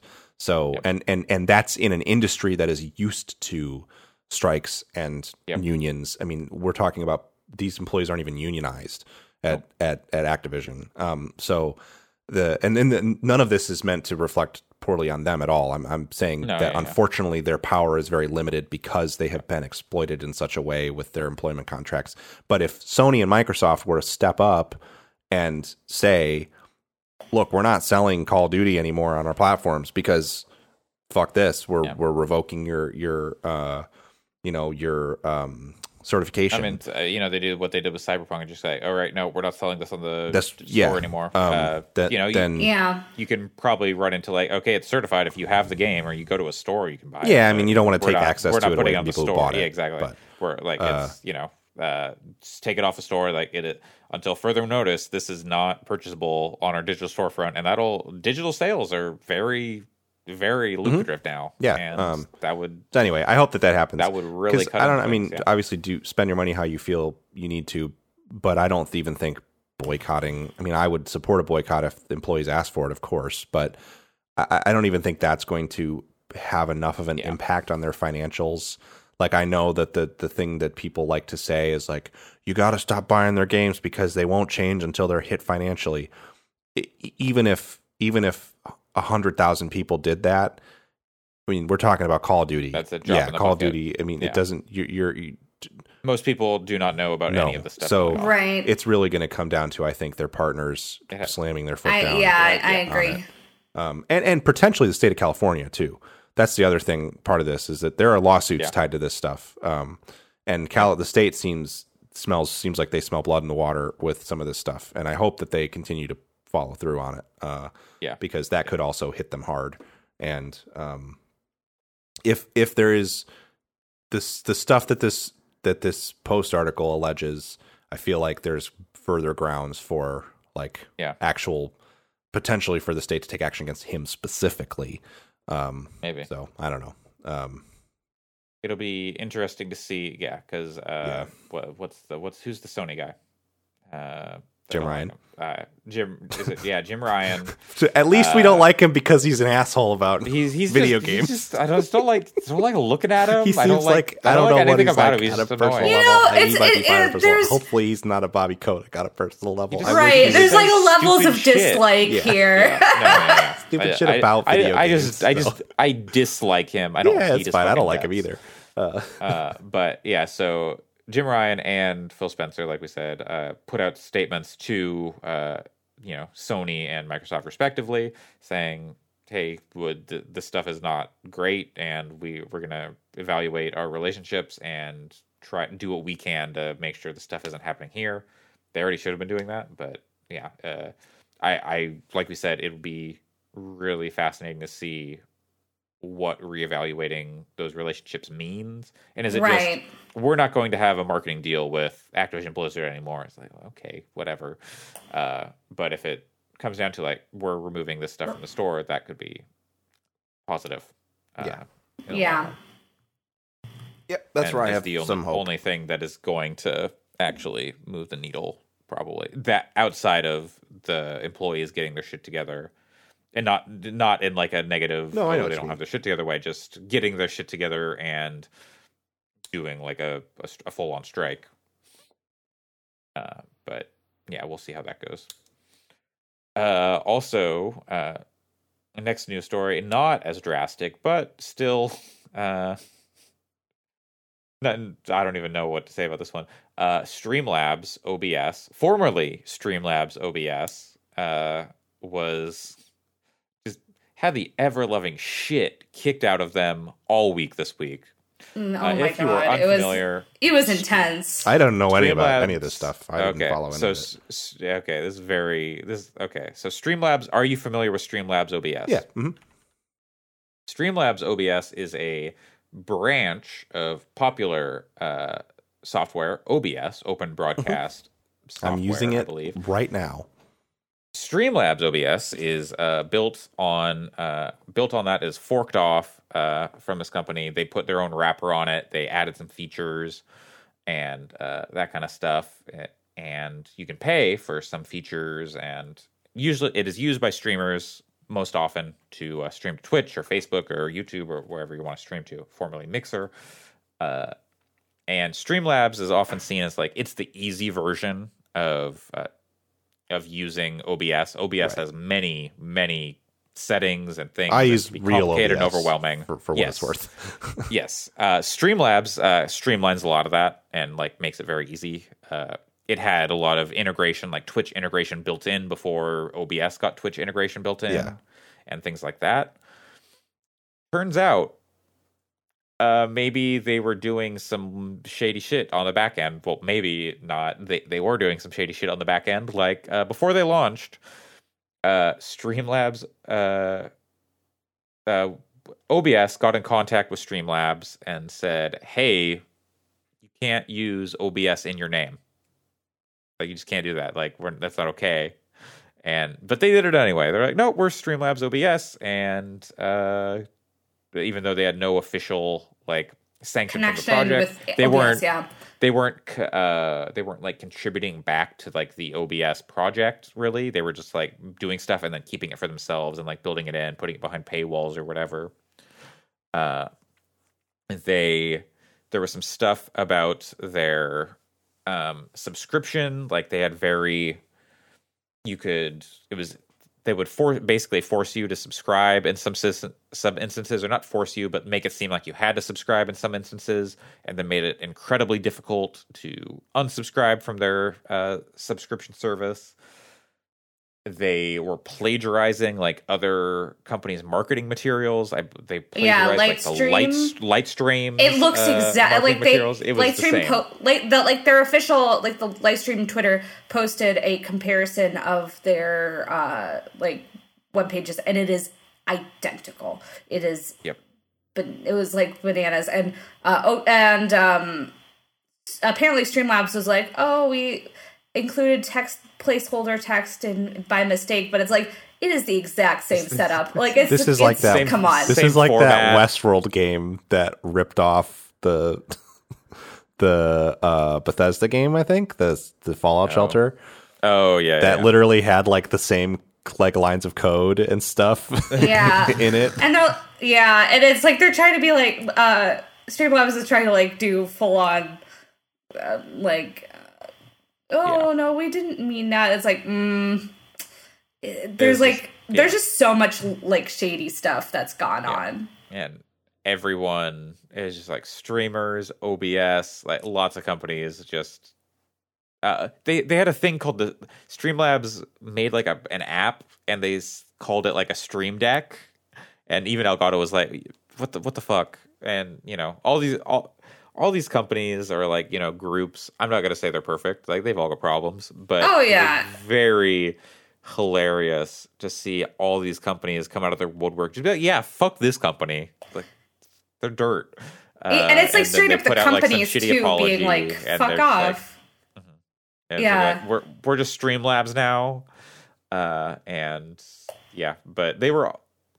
mostly from what I had like seen in the space is like people are mostly using other, you know, things like Stream Elements were very common because Streamlabs is like a resource hog. So you're better off using something like Stream Elements or just plain OBS. That's why I use just plain OBS because it's and people, one of my preferred streamers, Bach Basoup, came out and talked about how Stream Elements, different company that I use for my stuff, like gave him the runaround, and it's not all sunshine and rainbows. So all these companies have problems, but Streamlabs seem to get on the bad side of a good many people, and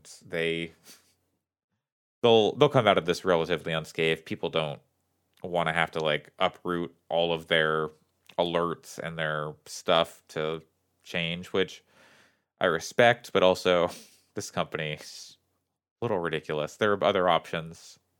You can, and it's not too difficult to migrate that stuff, but you do have to learn new systems. So yeah, Streamlabs plagiarism doesn't pay, as we've seen with things like Philip Mewson. Just remember that. Anyway, next up on our list, the Game Awards nominees are out, I guess, and people have thoughts. I don't care that much. I can't bring myself to care. Honestly, I kind of looked at them once and I was like, okay, might as well. Yeah. Like it doesn't like it fundamentally doesn't matter. It matters in that, you know, this stuff is like cool for the dev team to be recognized, but also most anticipated game. What the fuck is like? Come on, that's like, and it would be one thing where I don't know, if it wasn't such a blatant like advertising, you know, event basically. But it, like they want it to be, like Jeff Keighley clearly wants it to be two different ways, right? Where he's like he wants it to be Oscars of video games, but also he needs it to be two different ways. Exactly, because... but also he, you know, it is also look at how many reveals there are going to be during the Game Awards, so it's like. You know, there aren't, like, big movie reveals during the Oscars, for example. You know, and there's definitely, like, problems with the Oscars, especially with what they do. But, like, I don't know. There's just so many, like, especially with the nominations for Game Awards. It's like, man, I don't know. It's just, it's usually pretty not, you know, kind of boring. So, like, but... Yeah, and, you know, we talk about this every year. They you know, Keighley needs the reveals to make it, like, to make the show happen, like, you know, money-wise and, like, you know, that stuff, which, hey, I respect it, but it makes for, it diminishes the value of the awards, and, like, it's downright disrespectful at times to the developers and the people being recognized with these awards. And some of the categories or like, you know, the nominees, these are not Keighley's like chosen things like, oh, here are my five favorite games in this category. And you choose there are many people across the industry, across the media landscape, games media, submit ballots and say, here are what I think should be in here. And then those go up. And then, I believe it's part audience vote, part panel vote to determine. Yeah. But like stuff like they're in most the Grammys. Anticipated game. Yeah. Most anticipated game, like recognizing an announced game that has demonstrably illustrated potential to push the gaming medium forward. And like, so Elden Ring, there has been stuff like shown of that game. So you could say like, oh, maybe God of War Ragnarok. Okay. Has there been something? No. I mean, it like looks pretty. You know, it's like you see, it looks pretty. It'll probably be good. Like Horizon Forbidden West, like it looks pretty, sort of. Like you know, maybe it'll probably be good. It'll push things forward. Breath of the Wild, we have not seen enough. We have like nothing about that. I'm not even.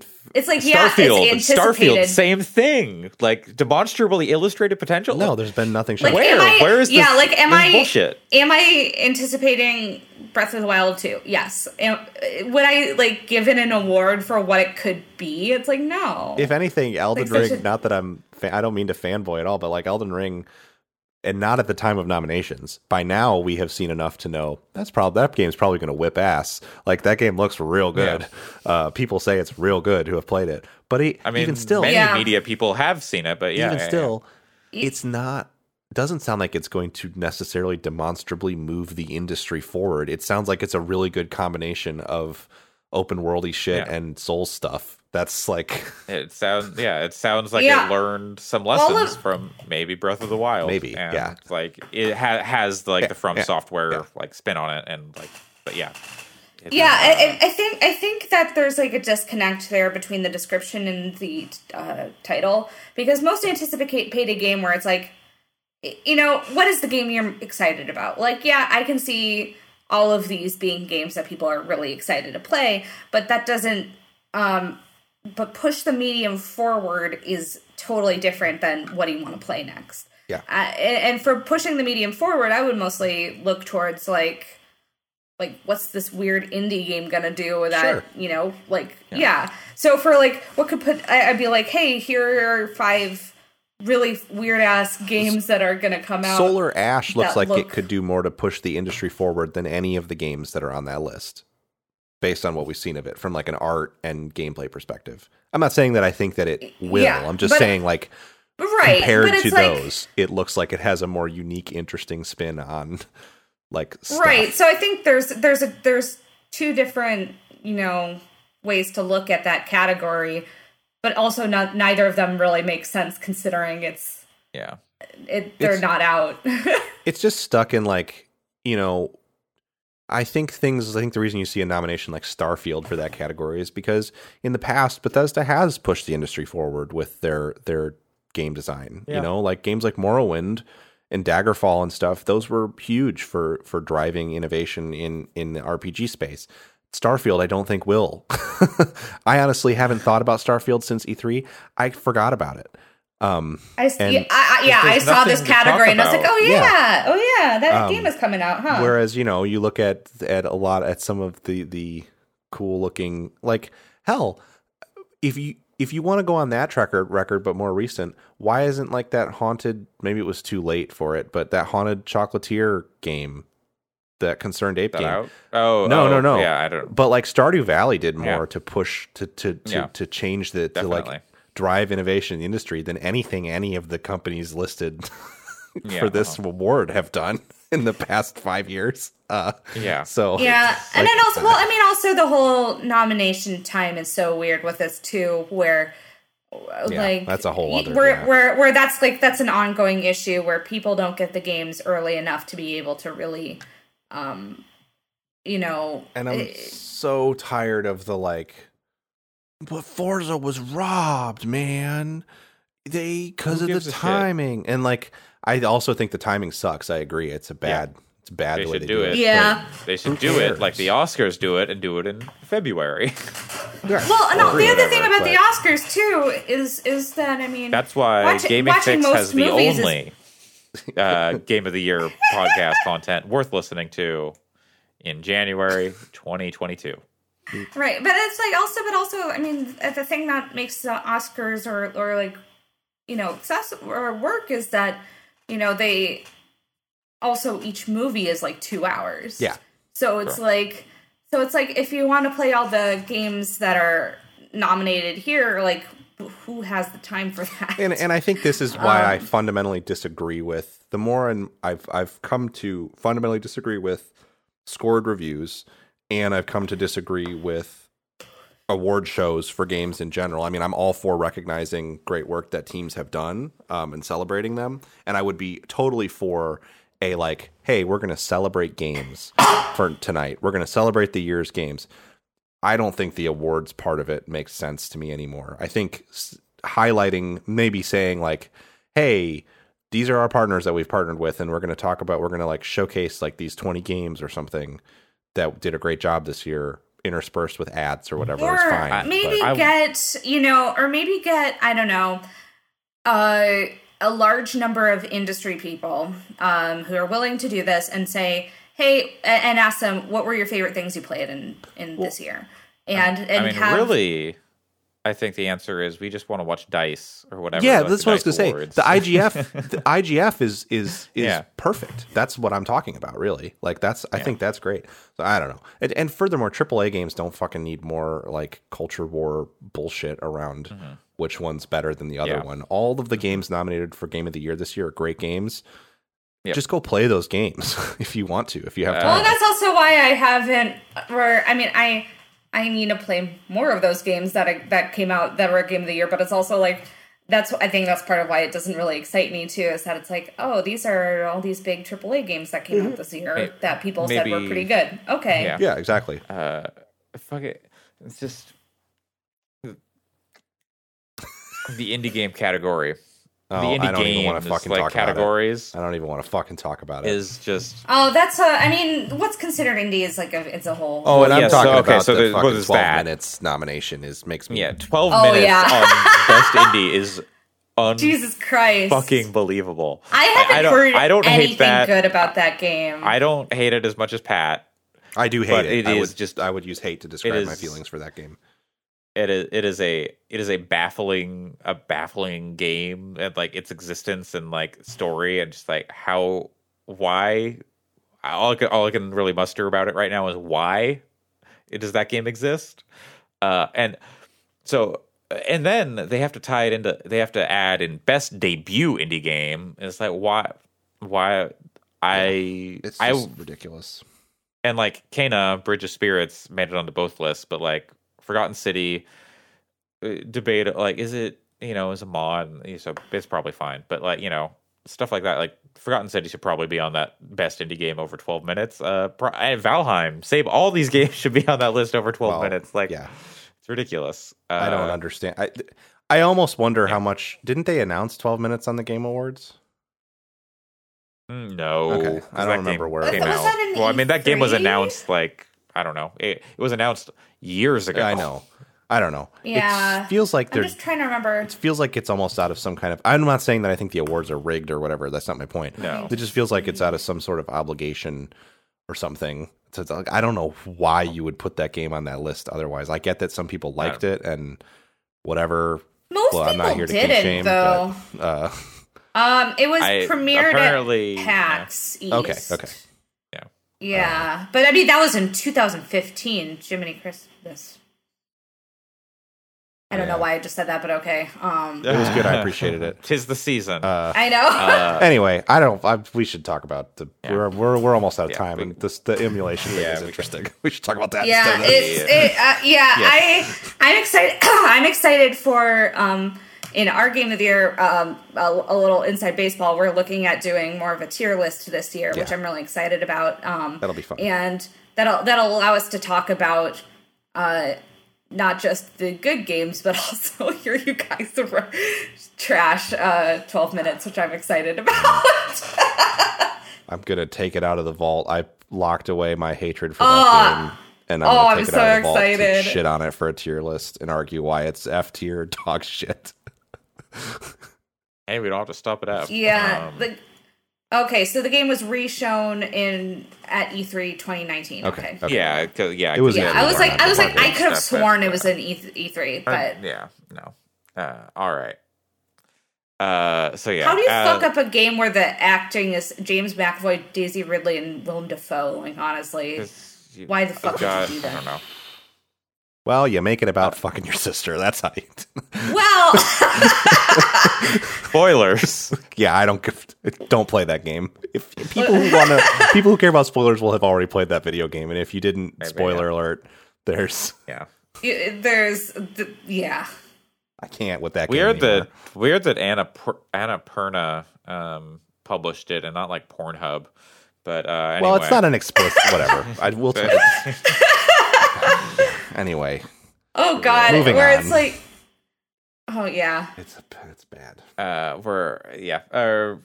Real quick, Alex did want to point out that, you know, Devolver's great, but it's weird when I don't know if I 100% agree with him, but I would probably weird agree for a publicly traded company to have three games they published in the best indie category. Well, this is why the description. Devolver's publishing, but like you know, the developers themselves are indie, so like, but it is there is an outsized influence, and Devolver can provide more support and get the games out to more people.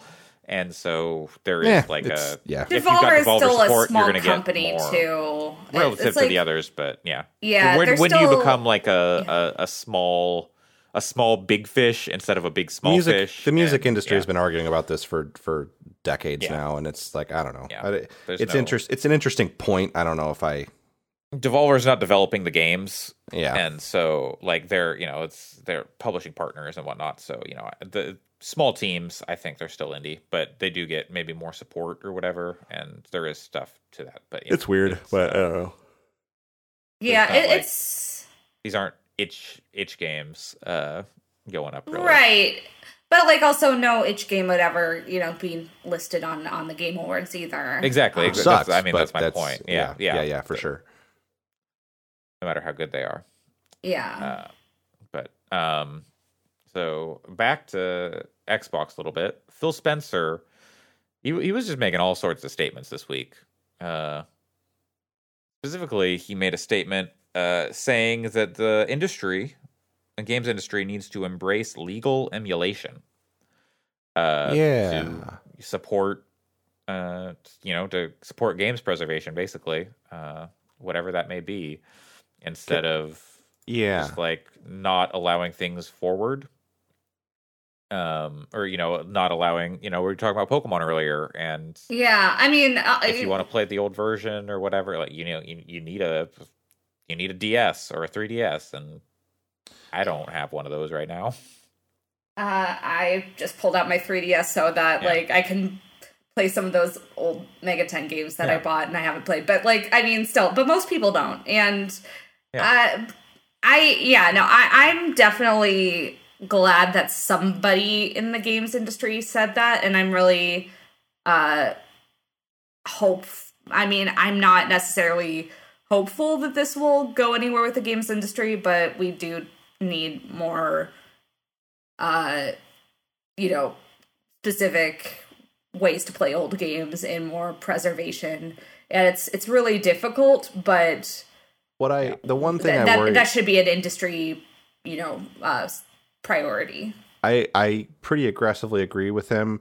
The one thing that I worry about is right now, because of the way that emulation works, it means that you can go play any Super Nintendo game you want on your PC in a matter of a few minutes. What I hope is that this sort of call for this doesn't mean, well, now Nintendo can charge you $20 for a license to access all of those games again. Like I'm very generally anti-piracy, but I hope that because Phil Spencer also talks about there needs to be ways for people for companies to check to see if you have a license to play it, was one of the things in the original Axios comments. And that gets very how are you checking that? Yeah, an official industry are they going to be putting out are they going to putting out DVD Blu-ray rippers so you can is it DVD rippers now or now I'm buying ways to dump your NES carts or what? Now I'm buying a PlayStation 3 emulator for PC, which is fine if Sony wants to charge for that. But if it's it's $200 for you to buy this PS3 emulator, and then you're going to start paying them $30 a game license, that's come on, this is you're not supporting these games. This isn't necessarily fair. It's not like that money is going to go to the teams that made the game, because most of them don't exist anymore or have spread out all over the place. I'm skeptical.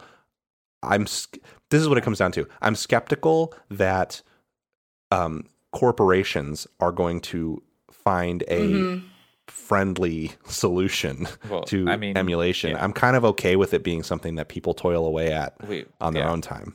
We've seen Nintendo's results with with things. the Nintendo 64, the SNES stuff, and rewind and the save states, that's cool. It's a limited library and whatnot because what they can get the rights to and whatnot. But if it was possible to go, hey, I can dump my ROM and play a game that I own on my play a NES game I own on my Switch. Hey, that'd be a cool thing if they made that possible. How Xbox did with the backwards compatibility stuff, which they are not rolling out anymore. I want to say I hope that's kind of what Phil Spencer's kind of vision is. I hope, but more companies do if on the PS5 you could play PS2 games, PS1 games, and all that stuff, but through emulation, that would be a cool fucking thing. Also difficult to program into these systems on chip. Axios story, and it's hard to parse here what are his direct quotes, but they imply that he's telling them this stuff. It reads he told. And it says, quote, an official industry emulation approach would require long-term online support to offer game files and to possibly check if the user has rights to access them, which is the blockchain, baby. I don't know. I don't like the sound of that personally. And so I don't know. I think it's great what Microsoft is doing with backwards compatibility. And I think doing since there would not be any more backwards compatibility games being added, but I don't know. I think like Frank Cifaldi in this is quoted in this saying, emulation is the path of least resistance for re-releasing games originally written for dead platforms. There just isn't a better way that is commercially viable. I agree with him, but if what we're talking about is, hey, you can buy this PS2 emulator for $30 and then you can buy these games for $10 a pop, that's fine. That's one thing.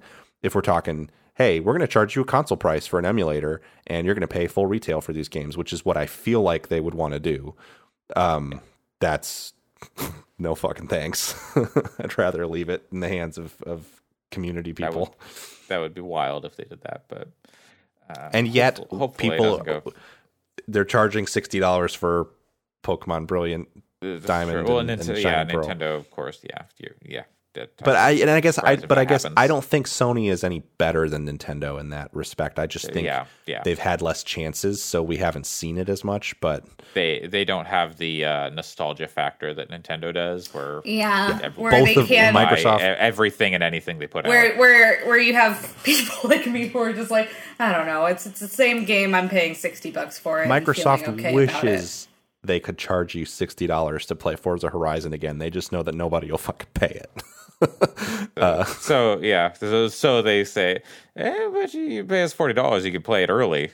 No, I mean the original Forza stuff. Horizon. Oh, they wish they could sell you Forza Horizon 1 remastered for $60, but they don't do it because they know it wouldn't happen. People wouldn't pay for that. Yeah. I don't know. We'll see. It's interesting though. I'm very interested to see where it goes. And the good news about this is, it doesn't really matter at the end of the day what the larger corporations do. It's not going to stop the efforts of people in the community continuing to figure out homegrown solutions to emulation and preservation. So they can't really impede the efforts of what people are doing already. Yeah. Last thing, Alex wanted us. We'll get out of here in just a minute. We can talk about some other stuff some other time, maybe.